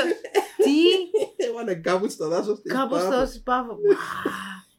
Ξέρεις, διαβάζει Πελέδο, έστω που θα το στείλω εκάηκα. τώρα. Εκάηκα. Σε τα κλαρί να το στείλω τίποτα άλλο τζομίτας και πάνω και φωνή Στο, τράξη. τρίτη, στην τρίτη, στο, τρίτο, στο τρίτο μπεύκο αριστερά, κάπου στο... Wow. Ρε φίλε, τέλειος. Λοιπόν. Τέλειος. Ενδιαφέρον skill set.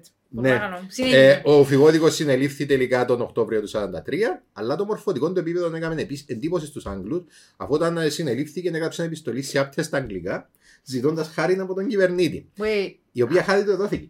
άπτε στα αγγλικά. Ναι, εντάξει, Κάπου εξε- στο δάσος της Πάφου όμως. Ναι, ναι. Αλλά άπτε στα αγγλικά. Έξερε πολλά καλά αγγλικά. Λοιπόν, ε, συνεργάστηκε με τις αρχές και αφήθηκε ελεύθερος ε, τέσσερα χρόνια μετά. Που ολόκληρη τη συμμορία του Μίτα, ο Γρηγορίου είχε, ήταν ο μοναδικός ο οποίος μπορούμε να πούμε ότι είχε κάπως happy ending. Εντάξει. Δεν τελειώσαν έτσι ως υπόλοιπους. Με τη σύλληψη του Γρηγορίου, οι προσπάθειες για σύλληψη του Μίτα εντάθηκαν. Μμμ. Τότε ο πατέρας του είχε μια ιδέα για το πώς να γλιτώσει το γιο του. Oh no. Επίε στον νησίφορον Αντωνίου τον Λοχία και του είπε κλαίγοντας ότι ο Μίτας επέθανε. και για να το Oh, αποδείξει wow. ότι επέθανε, επήρε τον εις τον τάφον του. Και όταν ο Λοχία του είπε «Ε, να σκάψω να δω αν είναι μέσα, είπε του Α κάψει ο Θεός να κόψει τα σέρκα σου. και ξέρω ότι είναι να σε εκπλήξει το πράγμα, αλλά έσκαψε και δεν είχε κανένα μες στον τάφο. ξέρω ότι Το είναι όντως έσκαψε. ε, ναι. Όντως έσκαψε. Ναι, αλλά νόμιζα ότι ήταν θεοσεβούμενος άνθρωπος. Δεν έχει σημασία. Ρε, απλά Α. είσαι ο άλλος εντιαμέ. Λοιπόν, ε, Εν τον σταματήσε ο άλλος. Το είναι σημαντικές ε, ερωτήσεις. όχι, δεν τον σταματήσε επειδή ήταν γέρο και ο άλλος ήταν λογία στην αστυνομία και όταν τα σκάψε του.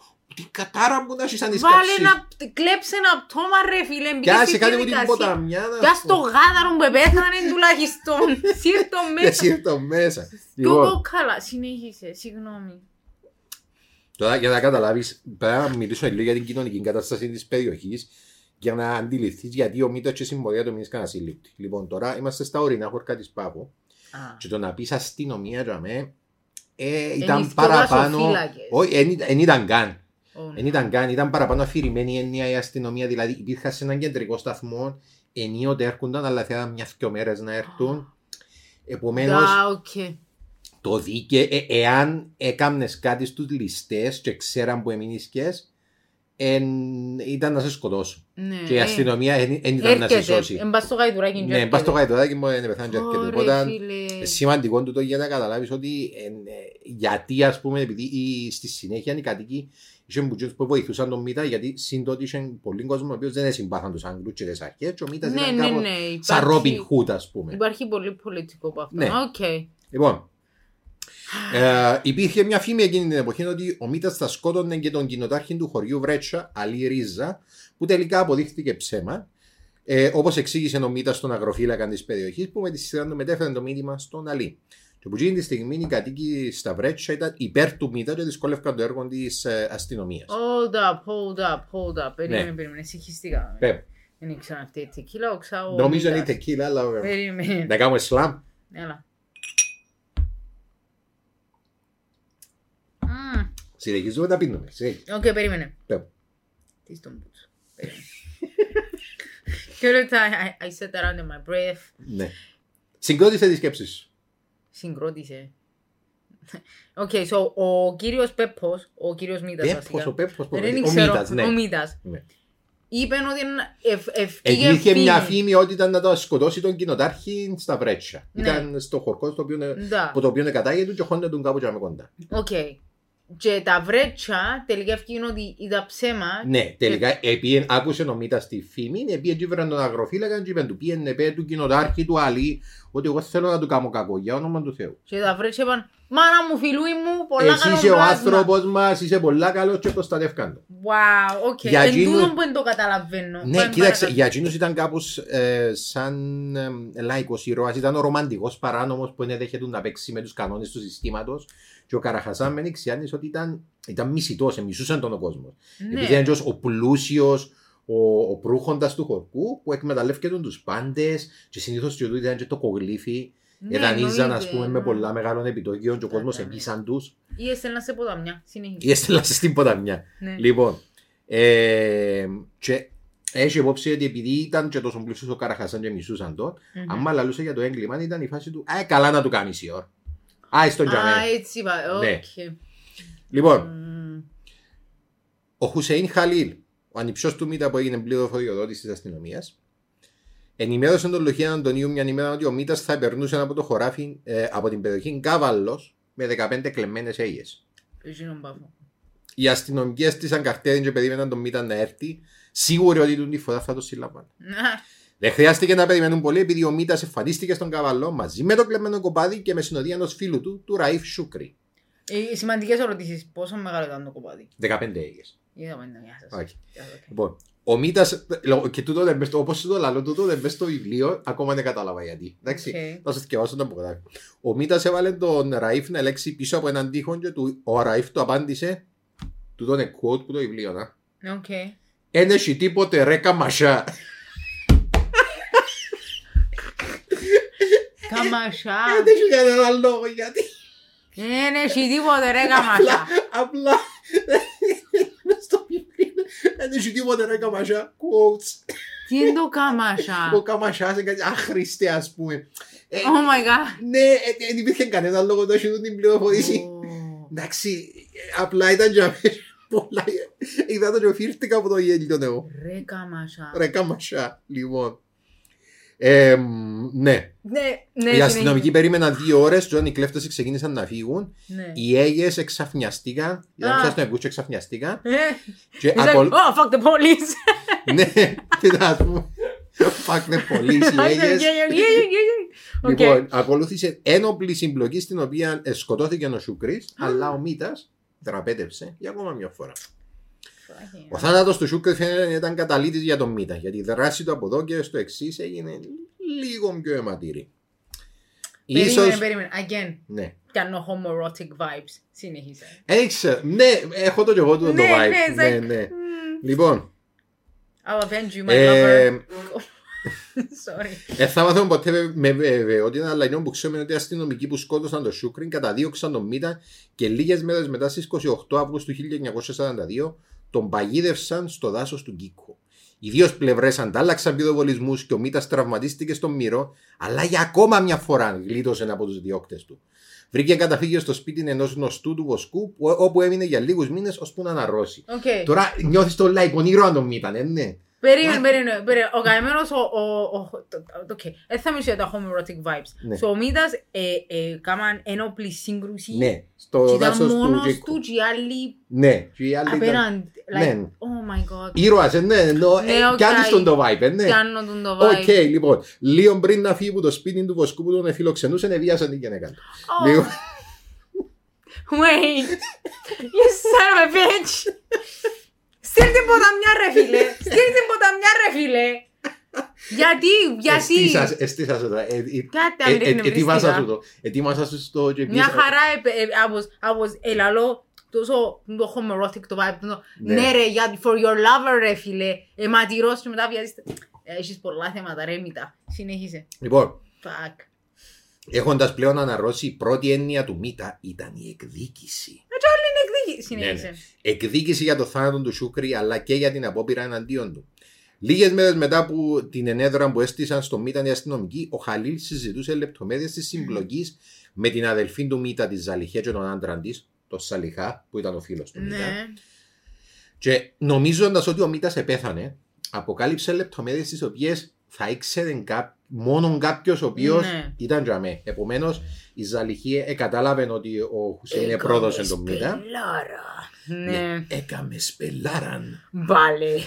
Και πήγε και ήβρε τον Μίτα και είπε του το και το. Λοιπόν, ξέροντας πλέον με πάσα βεβαιότητα ποιος φταίει για την ενέδρα, η αντίδραση του Μίτα είναι φοβερή.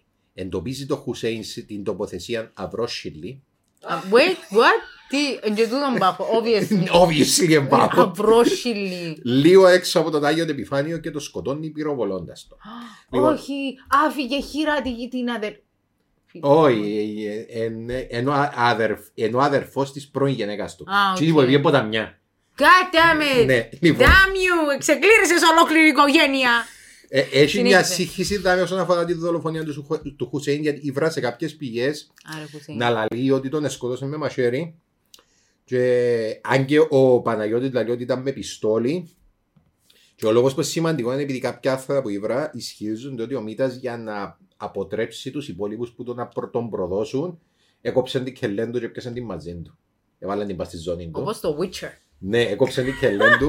Ε, ο, ο Παναγιώτης δεν γράφει ότι έκοψε την κκελλέν του, αλλά λέει σε τρία-τέσσερα σημεία ότι η δολοφονία του Χουσέιν ήταν ειδεχθής και ότι ο Μίτας εκατακρεούργησε το θύμα του. Wait, hold up. Pause.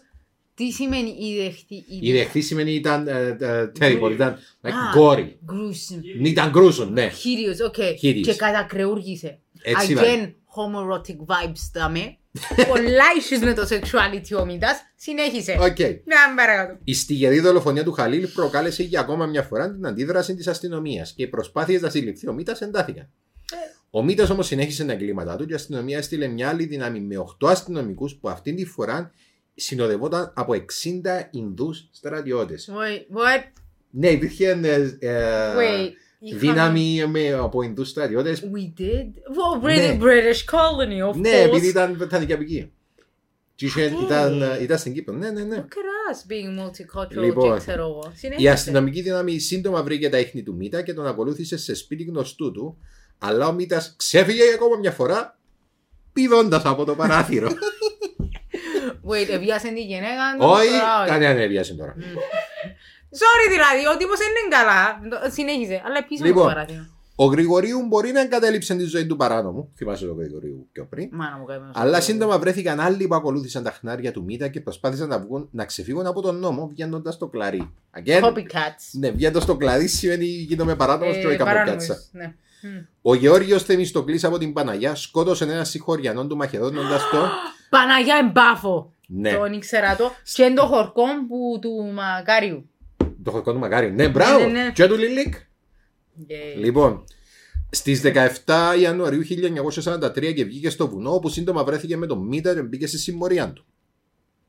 Κάτω από το βάρος της κοινής γνώμης που πλέον διαμαρτυρόταν για την κατάσταση του εγκλήματος στην επαρχία και την ατιμορρησία των δραστών, οι αρχές εξαπολύουν αθροκι- ανθρωποκυνηγητό για ακόμα μια φορά. Ακολουθώντας πληροφορίες, βρίσκουν τους δύο παράνομους σε ένα μήλο της περιοχής με το όνομα Μήλος του Ρουδιά, αλλά ο Μίτα πληροφορήθηκε έγκαιρα για την άφηξή τους, πετάχτηκε από το παράθυρο και γλίτωσε. Wait. Pause. Χα- Πρώτον, how- how- πώς ήξερε Ή κάποιος του είπε ότι είναι αυτή η αστυνομία και πετάχτηκε από το παράθυρο. και- το παράθυρο. Ρε παιδιά, πόρτες, εν έχει. Πού είναι τούτο, Ε, αλλά- μήλος ρε φίλε, εν Ε, έχει νομίζεις πόρτα. ότι σε κάποια φάση η αστυνομία... Εγώ δεν ξέρω κάτι. Έσπουσαν να μην είμαστε στα παράθυρα. ρε. Ναι. Ai, Δηλαδή με πάτε όλοι μέσα στην πόρτα. Έσπουσαν να μην είστε στο Καταλαβαίνω, παράθυρα. καταλαβαίνω να πάεις που είναι πίσω πόρτα. Που το παράθυρο όμως. Τέλος, ας πούμε. Για Ναι, τρίτη Τούτος είναι φορά. ο, ο καινούργιος μας νεοσύλλεκτος ε, ξυλουργός. Γιατί θέλουμε ξυλουργό. Έχω λόγους. Έχω λόγους. I know. Λοιπόν. Οκ. Επίσης πάρω από το παράθυρο. Ναι, Στο η μύλον κυβε- της Στο μύλον του Ρουδιά. Ρουδιά ήταν από Ποταμιά. Συνέχισε. Λοιπόν, η κυβέρνηση άρχισε να ανησυχεί για τους παράνομους και αύξησε την αμοιβή για τον Μίταν από τις 50 στις 100 λίρες. Ω, Λοιπόν, Λεφτά.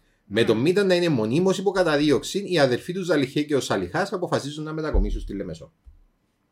Wait. Ναι, έφυγε η, η Επί- αρφή του Η αρφή με τον...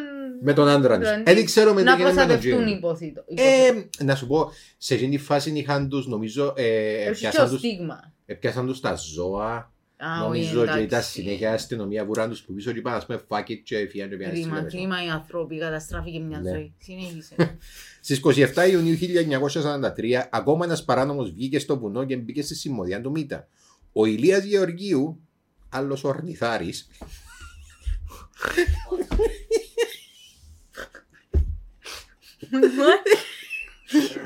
Περίμενε, περίμενε. Τι Ενώ- εννοείς; Τι- Τι εννοείς ορνηθάρης, έσιει όρνιθες. δεν ξέρω αν έσιει Θέλω να πιστεύω ότι έσιει όρνιθες και Και εγώ ήταν θέλω να άλλα. πιστεύω Οκ, ότι έσιει είναι όρνιθες.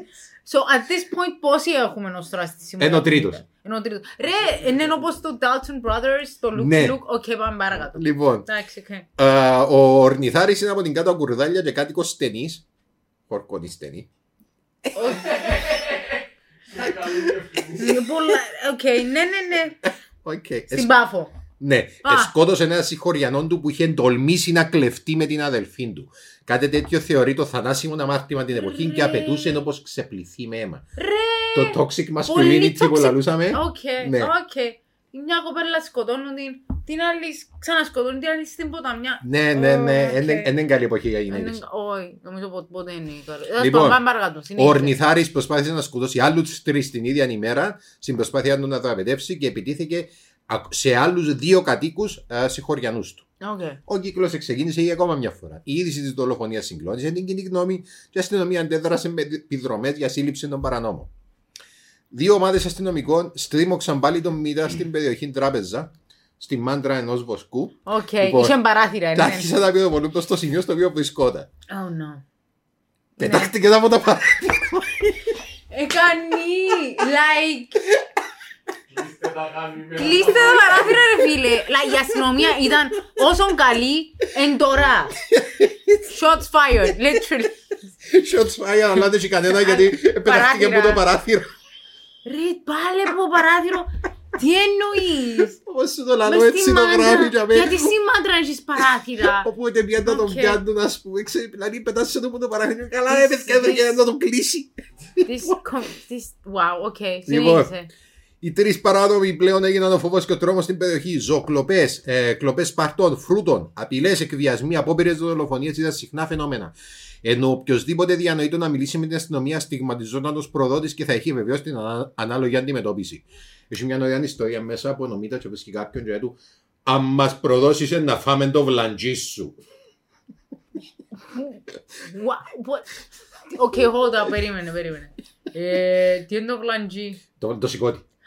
Γιάξ. Ναι, το, πολλά το, το πρόβλημα. τοξικό. Το, αλλά, αλλά, τι άλλο, αλλά, Αλλά φάμε οκ, το- περίμενε. Φάμε Ναι. το φλαντζί σου. Τέλειο. I love, at this point ήταν πολλά, ήταν, είχε το στίγμα ο κύριος Πέπος Μίτας, Ναι. είχε το στίγμα ότι ήταν πολλά ευατηρός και ότι ήταν πολλά vindictive, Ναι, right? ναι, ναι, ναι. So, at this point, ο λαός εν τον... Ο λαός. Ο κόσμος, ο κόσμος της εφοάτουν Πάφου τον. Εφοάτουν τον. Ε, Ήταν το μπράβο ρομαντική ήρωα. Ναι, ναι, όχι. Ναι. ε, ε, Τώρα φαντούν τον λίγο, σε λίγο να βοηθούν ακόμα Oh, παραπάνω. no. Ήσουν- Ήσουν κι άλλα παράθυρα. ναι. Λοιπόν, Συνέχισε. ο Μίτας, ο Μίτας εν τω μεταξύ είχε χάσει κάθε έλεγχο. Στις 29 Ιουνίου 1944 σκότωσε τον πρώην κοινοτάρχη των Βρετσιών Αλή Ριζά Χουσεΐν, τον που τη ότι Ρε! έφτασε σκότωσε. Ρε! Όχι ρε φίλε, όχι τον Μπροστά, άλλη. μπροστά στην εγγονή του η οποία λιποθύμησε, αρρώστησε και πέθανε ύστερα από λίγες μέρες. Τι λάλες ρε φίλε, καλά ρε. Ε, εντάξει, θέλω να σημειώσω ότι τα γίνονταν το 44, έτσι έχει πολύ καιρό. Νο, δεν είχε πολύ καιρό. Ρε παιδιά, τι Λοιπόν, κάνουμε, συνέχισε. και ο Μίτας δεν ήταν ο μόνος από τη συμφωνία που κατε... από τη συμμορία, συγγνώμη. που- Hold up, Πέ, η εγγονή πέθανε. Ναι. Αν, επι... αν... εν επεθάνισκεν. Να πάει ποταμιά. Ήταν Για να να πάει πω τα ποταμιά. μια. Αλλά Ο δεν ήταν Αντρέας Φιλακτό ζωντανή πίσω από ως τη τώρα. κάμερα. Α, Αλλά ήταν ήταν ζωντανή ως τώρα. Ευχαριστούμε φιλαυτού. Πιθανότατα ναι. Ναι, Ναι, οκ. και ήταν Because να it's τα- quite recent. Ναι, 56 ήταν να ήταν, ήταν, να ήταν πας στα 80 της. Όχι ρε φίλε, Ναι, συνέχισε. όχι, ε, ε, σε κάποια φάση σας πω, oh my god, είναι χτες που γίνονταν τότε. Ναι, ναι, Λοιπόν, ναι, sorry. Ε, Συνέχισε. ο Θεμιστοκλής, ο οποίος σύμφωνα με τον ε, Παναγιώτη ήταν ο πιο αιμοδιψής από όλη τη συμμορία, προσεκτικός ένας πελλός, σκότωσε στις 9 Φεβρουαρίου του 1944 έναν κάτοικο Ασπρογιάς και στις 12 Μαΐου του 1944 σκότωσε μια γυναίκα από τη Στενή μαζί με τον Ορνηθάρη που ήταν αδελφή του θανάσιμου εχθρού του Ορνηθάρη. Ναι, επίαμε στη στενή και σκότωσαν και πλάσμα. Περίμενε, σκότωσαν τον. Ε, Σκότωσαν έναν, ε, σκότωσαν έναν τύπο στην Ασπροιά for reasons Ναι. και ύστερα επίασαν στη στενή και σκότωσαν Τι γυναίκα; την, ε, την αρφή του θανάσιμου του εχθρού. Καλά πλάσματα. Λοιπόν. Μετά όμως από αυτόν τον κύκλο δολοφονιών η αστυνομία δεν αντέδρασε σπασμωδικά αλλά με οργανωμένο σχέδιο. AKA έβαλε έναν άνθρωπο έξω από τα παράθυρα. Sorry. No, sorry. Λοιπόν, παιδιά, από εδώ και στο εξής θα χλεπούμε τα παράθυρα. Λοιπόν, που έμεινα. Την 1η Σεπτεμβρίου 1944 η αστυνομία πήγε από σποραδικές επιδρομές σε ενίσχυση με προσωπικό και εξοπλισμό και συχνές επιδρομές και ενέδρες. Στις 2 Σεπτεμβρίου, μάλιστα, άνοιξαν και προσωρινό σταθμό στα Βρέτσια, το επίκεντρο της δράσης του Μίτα. Τρεις μέρες μετά το ξαναβρήκα στην περιοχή Χαμοτάρι, ε, Χαμοτάριος, αλλά τον έχασαν πριν βρεθεί σε απόσταση βολής. Γιατί; Είχε παράθυρα. Εγώ έτυχε παραθυντή φορά, είχε κάπου. απλά έφυγε τους. Για ακόμα μια φορά ο διαβόητος εγκληματίας ξεβγεί από τον νόμο. Στις 5 Ιουνίου 1944 το ποσό ανέβηκε στις 200 λίρες για τον καθένα από τους υπολείπους, αλλά αυτό δεν έκανε καμία διαφορά. Παρά την αυξημένη αστυνομική παρουσία, οι κατοίκοι της περιοχής ζούσαν υπό το διαρκή δρόμο της εκδίκησης, αφού η συμμορία του Μίτα διέδωσε παντού ότι όποιος δεν έδινε πληροφορίες στην αστυνομία θα σκοτώνονταν αμέσως. Λοιπόν, ε, κάτι το οποίο ε, εν ωραίο ε, δαμέ να πούμε είναι ότι οι, ε, οι εγκληματίες εθκευάζαν πολλά συχνά εφημερίδες. Επειδή ευπιστεύκαν Ήταν ότι... καβασμένοι. Όχι, όχι, η Αγγλία ήταν να χάσει το δεύτερο παγκόσμιο πόλεμο και παρακαλούσαν να νικήσει η Γερμανία για να πιάσει η Γερμανία την Κύπρο και να εμπιστεύκαν ότι ήταν να πιάσει η Γερμανία την Κύπρο και να την δώσει στην Ελλάδα και από τη στιγμή που ήταν να φύγουν οι Άγγλοι ήταν να τους συγχωρέσουν τα εγκλήματα. Οκ, ναι. OK. So, θα με θεωρούμε πόσο το εκπαιδευτικό μας σύστημα απογοήτευσε μας όλους πλήρως. ναι, νομίζω. Wow, OK. Λοιπόν, Αλλά έφτιαξε εφημερίδα. α, Ναι. γράφει δαμέ τον αξίνο ο, ο, ο Παναγιώτης που δαμέ εν- εν- εν να χρειαστώ λίγο την ανοχή σου ότι ο Μίτα υπολογίζεται δηλαδή ότι είχε σχέση με 12 γυναίκες όσων ήταν στην παρανομία και ο Θεμιστοκλής με 7. Λοιπόν, Hold up. το σχέση νομίζω πίνει Νομίζω πολύ, πολύ. νερό. Πολύ... Αγαπητέ Παναγιώτη, γεια σου τι Επέ- κάνεις. Επέθανε το 97 ο κ. Κρίμα, ρίπ, αιώνια σου η μνήμη. Πολλά καλά τα βιβλία. του. Πολλά καλά. Ρε φίλε, μα δεν μπορείς. Καταλαβαίνω ότι εν product, πράγματα είναι product of their time, προϊόντα της εποχής τους. Υπόψη ότι γράφτηκε το, το 70 νομίζω το, το Ναι, βιβλίο. ε, όχι ρε φίλε. Ε, πρέπει κάποια πράγματα να τα γράφεις όπως πρέπει. Κοίταξε, Ε, για και να εκείνον θε, ήταν... για, για, like, μπορεί να πεις σχέση, αλλά πρέπει να βάλουμε brackets ότι ο κόσμος εφοάτουν τον. Like, αν ήσουν γυναίκα στην την εποχή, ή εκατάργες ποταμιά, ή εκατάργες πεθαμένη. Περίμενε, γιατί έχω σου μια ιστορία να αγάπης. oh no. Ήταν να σας φύγω έτσι. Λοιπόν, ο Ορνηθάρης. Είχε μια Οκ. αγαπημένη, τα- ε, ε, ε, ε, το έχουμε το ψευδόνυμο Ιωάννα, δεν μην γράφει το πραγματικό της όνομα, η οποία παντρεύτηκε έναν άλλον τύπο. Okay. Ο- Μια νύχτα του καλοκαιριού, ο Ορνηθάρη μπήκε στο δωμάτιο του Ζεύγου έδιρε τον Μιχάλη με το ξύλο και έθιωξαν τον από το σπίτι. Εντάξει. Και ο Μιχάλης επίε στο σπίτι του Μουχτάρη, έμεινε τη νύχτα για να πιει το πρωί την αστυνομία. Και επίε ο Ορνηθάρης με τη γυναίκα. No fuck. like, Καν τον κόφτη η γυναίκα και πάλι νομίζω απλά Ήταν η έδερε. αγαπημένη του. Ήταν, η, η, η, Είχαν σχέση μου πριν. Είχα σχέση μου πιο πριν, γιατί η Ιωάννα είπε ότι δεν αναγνώρισε τον Ορνηθάρη, διότι ήταν ένας άγνωστος που ήρθε στο σπίτι τους. Και ο άντρας της, ο Μιχάλης, είπε ότι ε, πήγε την επομένη στο σπίτι του με τη συνοδεία της αστυνομίας. Έπιασαν τα πράγματα του και είπε ότι, οκ, ε, θέλω να μείνω μαζί με την Ιωάννα, αλλά προτιμώ να μείνω στο χορκό μου παρά στο χορκό της. Παιδιά, νομίζω. Oh my god, δώσ' μου ένα λεπτό εκνευρίστηκα. Ρε, το πώς συμπεριφερούμαστε στις γυναίκες και ναι. Είμαστε στο 1944. Ρε πάλι, όχι, όχι ρε φίλε. Κοιτάξτε, είμαστε στο 1944 και είμαστε στην ορεινή πάφο. Basically, οι γυναίκες δαμέ είναι αντικείμενα. Του 1900 Like, βασικά. Ε, λίγο πιο πάνω από αντικείμενα, ας πούμε. Νομίζω τα, τα, το, το ρίφι είναι πιο πάνω. Ναι, οι Αίγες είχαν πιο πολύ αξία Yes. που τις γενέτες. Ο άλλος Κατάλαβα. συνεδρίασε για τις Αίγες παραπάνω. God Λοιπόν, damn it. Εκείνη την περίοδο βγήκε στην παρανομία ακόμα ένας υπόδικος, ο Κωνσταντίνος Δημήτρη, ο άλλος Κωνσταντίνος. Δεν είχαν πολύ φαντασία με τα Ρε, παρά τι της σουκλίδια. εννοείς; Ναι, και ο Μίτα- και ο Μίτας ήταν άλλος Μίτας. Έτσι ήταν το παρατσούκλι του. για μένα. Δώστε του ένα Ναι, ρε φίλε. ωραίο ψευδόνυμο. Ναι, δηλαδή ας πούμε ποιος είναι ο Τόνι Σοπράνο στο Νιου Τζέρζι με τον Τζόνι Σαλάμι, ας πούμε. Κάτι ένα ωραίο ψευδόνυμο. Κάτι, ε, θέλω Ναι. να πω. Πέτον, πέτον. Ο Άξιπα, ας πούμε. Εντάξει, παδός του Που ένα. υπάρχει, ας πούμε. Ο, Ο Καριδάκη. Ο Καριδάκης. Γιατί ο Καριδάκης. Επειδή ήθελα να πω κάτι άλλο, μου πάνε πάρεις, Οκ. αλλά σκεφτήκα άλλον. επειδή- Λοιπόν, Συνέχισε. ε, Wow. ο Κωνσταντίνος μαζί με τον Παναγιώτη Χριστοδούλου και οι δύο από τα Κελοκέδαρα σκότωσαν δύο άντρε και μια γυναίκα συγχωριανούς τους, είπαμε καλά πλάσματα, και αποπειραθήκαν να σκοτώσουν άλλους τέσσερις. Ο Χριστοδούλου συνελήφθη και καταδικάστηκε σε θάνατον, αλλά ο Κωνσταντίνο απέφυγε τη σύλληψη και πήγε στο χωριό. Γιατί πίσω από το παράθυρο. Δεν ήξερε αν έπεισε από το παράθυρο, έγινε μέλο τη συμμορία του Μίτα όμω. Α, Λοιπόν, yay. ε, ο Κωνσταντίνος ήταν το τέταρτο μέλος της συμμορίας, που σύντομα έγινε πέντε. Ο Ξενοφών Παναγής, άλλος ξενοφός, Είναι... Hold up. δεν Είναι είχαν πολύ ξενοφόντας, είναι φαντασία με- ξενοφός. δεν είχαν πολύ φαντασία με τα παράτσουκλια. Πελενό, Μετά ξενοφών bad, Παναγής, bad. άλλος ξενοφός. Λοιπόν, Κάμε το spice εκατέφυγε up, στην φίλε. παρανομία μετά που κατηγορήθηκε για κλοπές και απόπειρα φών. Μμμ. Ε, Οκ, Απόπειρα φαίνω. φόνου και κλοπέ, ναι. Καλό καλός πράγματα. τύπος. Ναι, ναι. Ε, Δεν σκότωσε, Και- είναι βιάσε. Εάν ο Ακόμα. Μίτα, η συμμορία του Μίτα ήταν η Beatles, ας πούμε, είναι ο Ρίγκο. Φάση. Ε, ναι. Δεν έκαμε κάτι. Το analogy σου. Ναι, ναι, λοιπόν. OK, OK. Στις 3 του Οκτωβρίου 1945, ο ξενοφόν Παναγή σκότωσε έναν αγροφύλακα του χωριού Λιβάδια, ο οποίος είχε να απειλήσει τη συμμορία. Α, Έτσι, έτσι έχασες το παιχνίδι ρε φίλε. Ε, Εστίχθηκε για μένα, και, ε, πε- περίμενα σε να έρθεις μέσα και ε, πιάσας σε έτσι. ε, οκ, ε, Βάλα σου παγίδα. Λοιπόν, Μμ. Την επόμενη μέρα ο Μίτα σκότωσε έναν κατοίκον του χωριού Αγίου Επιφάνιος και δεν έχω καμιά άλλη πληροφόρηση για τούτο. Απλά λέει ότι σκότωσε έναν κατοίκον του χωριού. OK, hold up, hold up. Πρέπει να Σκοτώσαν έχουμε πολύ έναν... κόσμο ως τώρα. Σκότωσαν πολύ κόσμο και η αστυνομία είναι... Wow, παιδιά. Η αστυνομία τώρα κάνει παραπάνω προσπάθειες, αλλά βασικά τσομούνται πάνω τους. Λοιπόν, λίγες μέρες πιο πριν είχε προηγηθεί σύ- ε, σύσκεψη ανώτερων στελεχών της αστυνομίας, ειδικά για το θέμα της συμμορίας του Μίτα.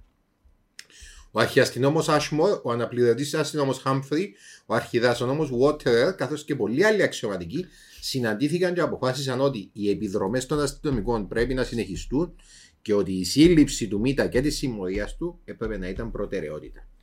Ε, Κοίτα. Λοιπόν, Σταθείτε κάτω από έναν παράθυρο όλα. Ε, ε, ε, ε, Έχω μια άλλη ιστορία, θα μην καταλάβεις πόσο εξασκούσε πίεση νομίτα στην εποχή, στην περιοχή, ας πούμε. Α, Η αστυνομία πήγε σε ένα χορκό της περιοχής Ναι. και επειδή ξέρεις, έτσι τώρα που μπορεί να και στο αυτοκίνητο σου και πίσω, ε, είσαι στο χορκό της You πάφου, gotta stay πρέπει there. να μείνεις τζαμέ. Ναι, Οπότε you have ήταν, to, okay. ήταν παράδοση τέλος πάντων οι αστυνομικοί που έρχονταν να μείνουν στο σπίτι του Μουχτάρη.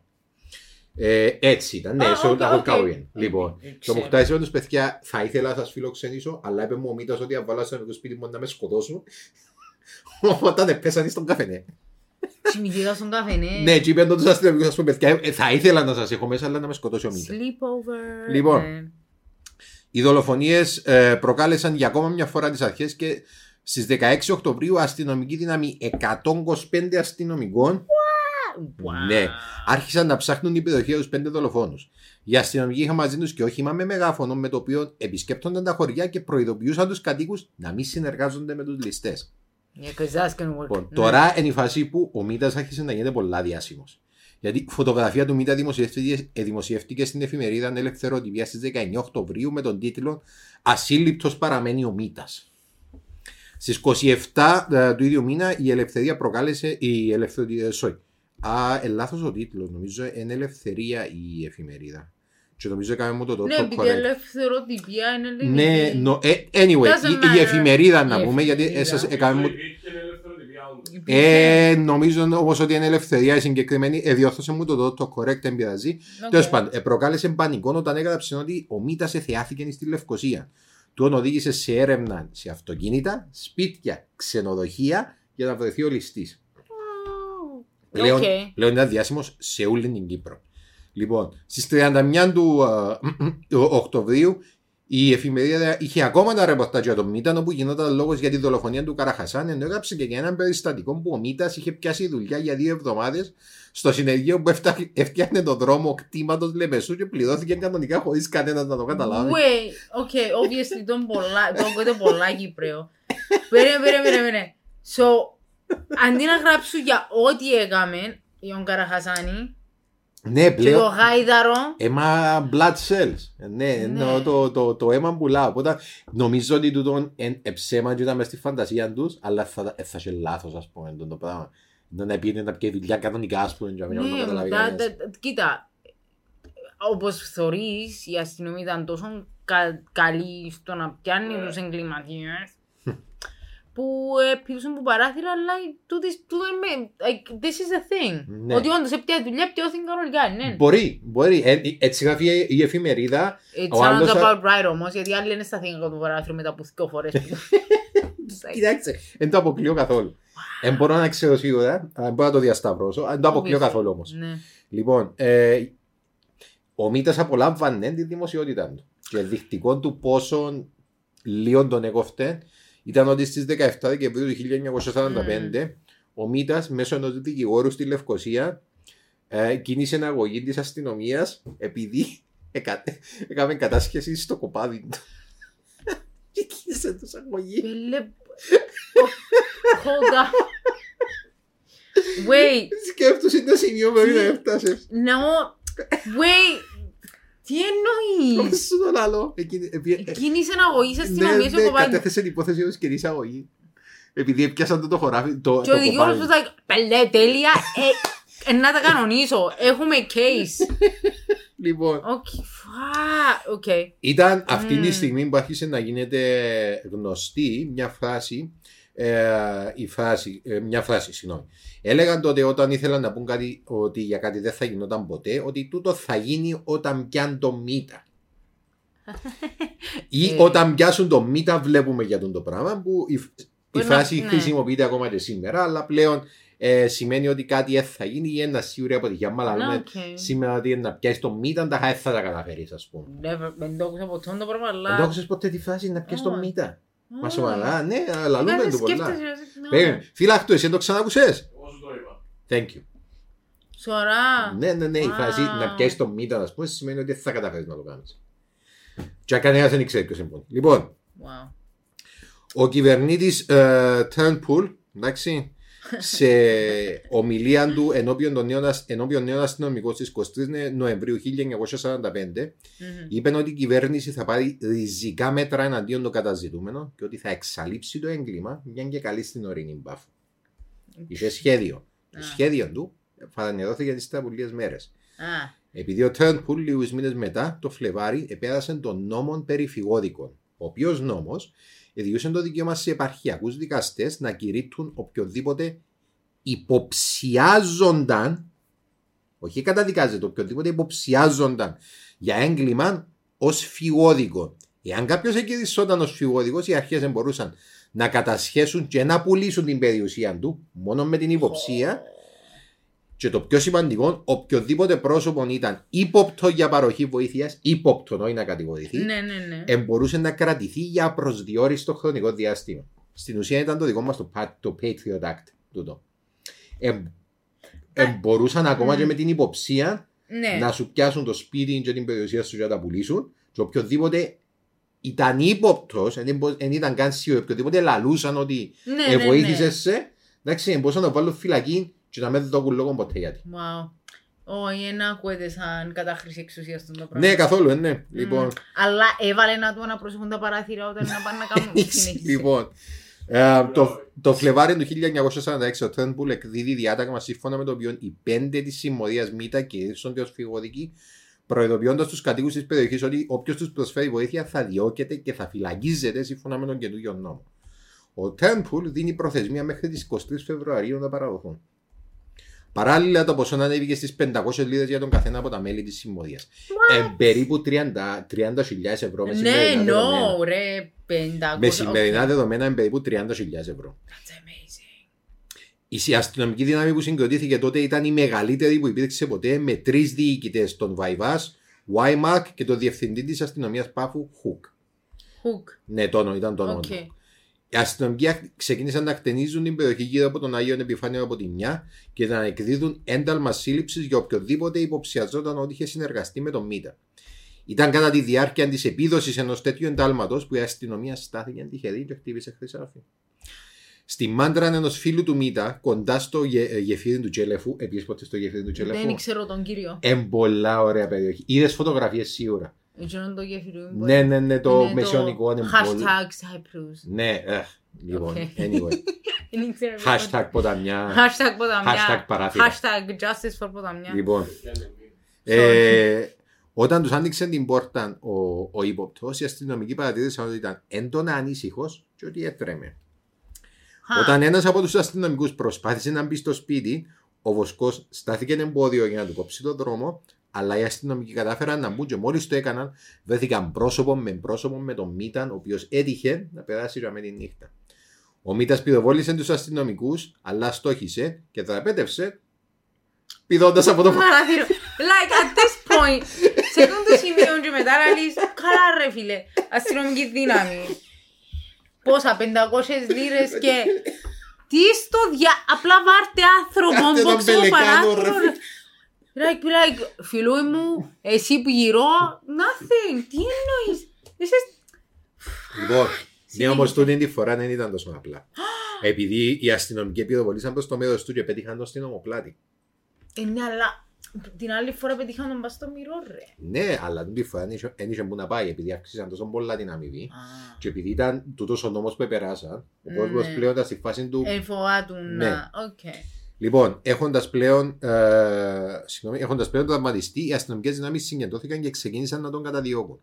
Ο Μίτα πήγαινε στα σπίτια γνωστών και συνεργανών του για να τον περιποιηθούν, αλλά δεν μπορούσε να μείνει πολύ επειδή οι αστυνομικοί ήταν στο κατόπιν του. Και ο κόσμος δεν ήθελε να τον βοηθήσει, ξέροντας τον ότι εάν το έκανε θα πήγαινε αυτόματα φυλακή. Ναι. Η αστυνομία, σωστά, σκέφτηκε ότι το καταφύγιο του Μίτα θα ήταν όπως πάντα η αδερφή του η Ζαλιχέ, και ότι θα πήγαινε στη Λεμεσό. Έτσι ξεκινήσαν να πηγαίνουν προς τη Λεμεσό. OK, hold up, hold up. So, που την Ορεινή την Πάφο. ορεινή την πάφο... Ε, υπολογίζαν ότι ήταν να πάει στη Λεμεσό. Πέλε, περπατητός. είναι- είναι μικρή απόσταση. για- Για 11 μέρες η αστυνομία καταδίωκε ανελέητα τον Μίταν και στο τέλος το κυνήγι στέφθηκε με επιτυχία όταν ο ληστής συνελήφθη στις 15 Μαρτίου σε ένα, χωριό στο, σ- ε, σε ένα σπίτι στο χωριό Αλέκτορα. Το οποίο δεν είχε παράθυρα. Το οποίο δεν είχε παράθυρα. Ναι. Τη σύλληψη έκανε ο ίδιος ο διοικητής της αστυνομικής δύναμης που κυνηγούσε τον Μίτα. Αμέσως ο Μίτας πάρθηκε στις κεντρικές και περίμενε τη δίκη. Α, οκ. Με τον Μίτα υπό κράτηση ήταν ζήτημα χρόνου μέχρι να συλληφθούν και τα υπόλοιπα μέλη της συμμορίας. Ο Κωνσταντίνος Δημητρίου, a.k.a. Κωνσταντίνος, Ναι. παραδόθηκε στις αρχές ε, στις, ε, στις αρχές της 23 Απρι- Απριλίου στα Κελοκέδαρα. Δηλαδή έχει μια α, ιστορία. Μμμ. Είσαι έτοιμη; Όχι, Δεν είσαι αρκετά έτοιμη. όχι, είμαι έτοιμη. Λοιπόν, όταν συνελήφθηκε ο Κωνσταντίνος, εκάλεσε τους αστυνομικούς στο σπίτι του για να φαν και να πιούν. Oh my god, ναι. Εφάν και ήπιαν. Και ήταν σε εκείνη τη φάση όταν ένας από τους αστυνομικούς που το όνομα του ήταν Σελίχ και ήταν μαύρος, άρα φωνάζαν τον Μαυρή. Καρασελίχ. Συγγνώμη. Επειδή- I am so so sorry. Επειδή δεν because- έχουμε κανένα είδου I am φαντασία, sorry. Ναι, I'm... Ah. άρχισε να κλαίει. Λέγοντας ότι είναι αφύσικο να πίνουν στο σπίτι ενός ανθρώπου που θα τον πάρουν για κρεμάλα αύριο. Και τότε ένας από τους συγγενείς του Κωνσταντίνου του ρώτησε Γιατί είσαι τόσο ευαίσθητος; Και απάντησε του Μπορεί να είμαι μαύρος, αλλά η ψυχή μου είναι άσπρη. Να feel less... uh, Δώσ' μου ένα λεπτό. Αμφιβάλλω εξαιρετικά δεν συνέβη για αυτό το πράγμα. Τι εννοείς; Οκ, Ξέρεις, I- Επιάσατε με, ελάτε σπίτι μου να σας ταΐσω. Άμα- Πέλε. No. Ναι. Oh my god. Ο Ορνηθάρης παραδόθηκε στο σπίτι του στη Στενή στις 28 Απριλίου του ίδιου χρόνου. Ε, ο ξενοφών... Μαζί πα- με η Ιωάννα, η Ιωάννα τι έπαθε. Ναι, όχι Ιωάννα, δεν έχουμε, δεν έχουμε νέα για την Ιωάννα. Πρώτο λοιπόν. πρώτο μια και μετά η Ιωάννα. Ναι, πήγε στην Ποταμιά μάλλον η Ιωάννα. Problem. Ο Ξενοφών Παναγίνης συνελήφθη την 1η Ιουνίου στον Πομό. Ήταν άοπλος και παραδόθηκε χωρίς φασαρία. Ο Θεμιστοκλής όμως, ο πιο επικίνδυνος από όλους, δεν θα πήγαινε τόσο ειρηνικά. He will not go quietly He into was the the night. bloody one. Στην Okay. προσπάθεια του να αποφύγει τη σύλληψη, ο Θεμιστοκλής διέπραξε ένα ολέθριο λάθος. Σκότωσε τον αστυνόμο Αχμέτ Ζουμπίρ, προκαλώντας την οργή της αστυνομίας. Κάναν τότε μια ανακοίνωση που λαούσαν ότι τέλος με τον τα πράγματα, και ότι τούτος εντρόπιασε μας και θα πάμε να εκδικηθούμε τον αδελφό μας και θα πάμε να το βρούμε. Ναι, ναι, ναι. Η αστυνομία πάβου το έκαμε πρώτη της προτεραιότητας να συλλάβει τον Θεμιστοκλή και αφιέρωσε όλους τους τους πόρους στο να τον Wow. κυνηγά. Ε, επήραν αστυνομικά τάγματα Να σου πω στην, τώρα κάτι. οκ. στην Παναγιά. Ε, είπαν του κόσμου να μεν συνεργαστεί μαζί του. Ε, μισό λεπτάκι. Και στις 4 Ιουνίου, δύο ένοπλοι αστυνομικοί συνάντησαν τυχαία το Θέμη στο κλειστό δρόμο. Ε, προειδοποίησαν τον να παραδοθεί, και όσο έφκαλεν το όπλο του και πυροβολήσαν. τον. Αλήθεια, πη- προειδοποίησαν τον. οκ. Είπαν, ας πούμε, like, παραδόθου και like, μπαμ, μπαμ, μπαμ. Στην κατοχή του βρέθηκε όπλον και χειροβομβίδα, τα οποία προφανώς δεν επρόλαβε να χρησιμοποιήσει. Οι τρεις τους εδικαστήκαν στην Πάφων. Ο Κωνσταντίνος Δημητρίου καταδικάστηκε σε θάνατο στις 14 Ιουνίου του 1946. Ο Ορνηθάρης βρέθηκε ένοχος την 1η Νοεμβρίου και επίσης καταδικάστηκε σε θάνατο. Και ο Παναγί ε, εδικάστηκε για ανθρωποκτονία, έκανε δύο χρόνια φυλακή και αφήθηκε ελεύθερος. Δεν ξέρω γιατί. Δεν ξέρω γιατί. Εσκότωσε κάποιον, ξέρουμε ότι σκότωσε κάποιον, Ναι. ε, καταδικάστηκε και Αλλά αφήνει τον αυτό- ελεύθερο. Κοίτα, το ίδιο πράγμα που κάνουν και τα μένα τώρα οι ποινικές, ποιον ήταν, είχαν βρει έναν άλλον ο οποίος he was a Ποια άλλα beautiful- έδια, έδια λόγους, ε, έδια κάποιο λόγο. Απλά λέει ότι, ε, αν σου πει, α, οκ, εντάξει. Wow. Λοιπόν, Okay. Στις 17 Ιουλίου 1946, Ναι. ε, το δικαστήριο στη Λευκοσία καταδίκασε τον Μίδα σε θάνατο. Oh, plot twist. Το δικαστήριο ήταν, ε, το δικαστήριο ήταν γεμάτο από κόσμο και, αστυνο- και δημοσιογράφους και γράφουν τα δημοσιεύματα ότι όταν άκουσε την είδηση ήταν κάτοχρος, νευρικός και γύρισε προς το πλήθος και χαμογέλασε με απογοήτευση. Wait, κάτω χρωσί, κάτω, κάτω. Ήταν άσπρος, like pale white. Μάνα μου ρε, he did not see that coming. Bless his heart. ναι, ναι. Καλά ρε, Να νο. είσαι με και έχει κανένα παράθυρο, δάμε. Δεν έχει ένα παράθυρο. Ρωτώ για ένα φίλο Εσκότωσα, μου, ε, ναι. ευίωσα, ευίασα, εσ- ξανα- Σκοτώ- εσκο- Εσκότωσα πολύ κόσμο. Πάρα πολύ κόσμο, δεν το καρτερούσα τούτο. Ναι, ότι ήταν άτομο. Οκ. Έκαμε έφεση η οποία απορρίφθηκε στις 11 Οκτωβρίου 1946. Τι εκαρτέραν και ο άνθρωπος. Στις 11 Οκτωβρίου 1946, πέντε χρόνια ακριβώς μετά τη δολοφονία του Καραχασάν. Ε, απαχωρίστηκε στις 29 Οκτωβρίου 1946 και τάφηκες σε τουρκικό κημητήριο της Λευκοσίας όπως ήταν και η επιθυμία του. Μμμ, Τώρα έθιμα. Και τούτον είναι το τέλος της ιστορίας μας. What the fuck though. Α. Λοιπόν, ε, έχω να σου διαβάσω λίγα εγκλήματα που γίνονταν την εποχή που τα είχες μέσα σκόρπια μες στο βιβλίο. Εντάξει, Οκ. και ύστερα θα συζητήσουμε για το, για το Go. μήνα. Λοιπόν, ε, σε ένα φόνο το 1901, λαλεί, ο θύτης και το θύμα ήταν και οι δύο ε, στο λεπροκομείο. Οπότε ξέρεις το σε κάμαν. Είχαμε λεπροκομείο. Ναι, ναι, ξέρεις το σε κάμαν την υπόθεση. Ε, Piece by piece. Son of a bitch. Μην πέ. Πέ. Συνέχεια. Λοιπόν, ε, ε, το 16 ένας βοσκός δημιούργησε σχέσεις με την γυναίκα του εργοδότη του και απολύθηκε. Στη συνέχεια δηλητηρίασε τον εργοδότη του βάζοντας του καφέ με αλεσμένη ζάχαρη η οποία περιείχε ένα αρσενικό. Καμιά φορά που λαλούν, Α, Ρε, πάμε that's πίσω, στις, amazing. Τι εννοείς; πάμε πίσω στις παλιές μέρες. That's amazing. Λοιπόν, τούτο είναι πολύ ωραίο. Ένας γιος ενός Χότζα ζήτησε από κάποιον να δολοφονήσει τον πατέρα του με αμοιβή 20 πρόβατα. Στη συνέχεια έγινε μάρτυρας κατηγορίας εναντίον του πληρωμένου δολοφόνου και ο πληρωμένος δολοφόνος καταδικάστηκε σε θάνατο και ο γιος αδοκεί. Wow.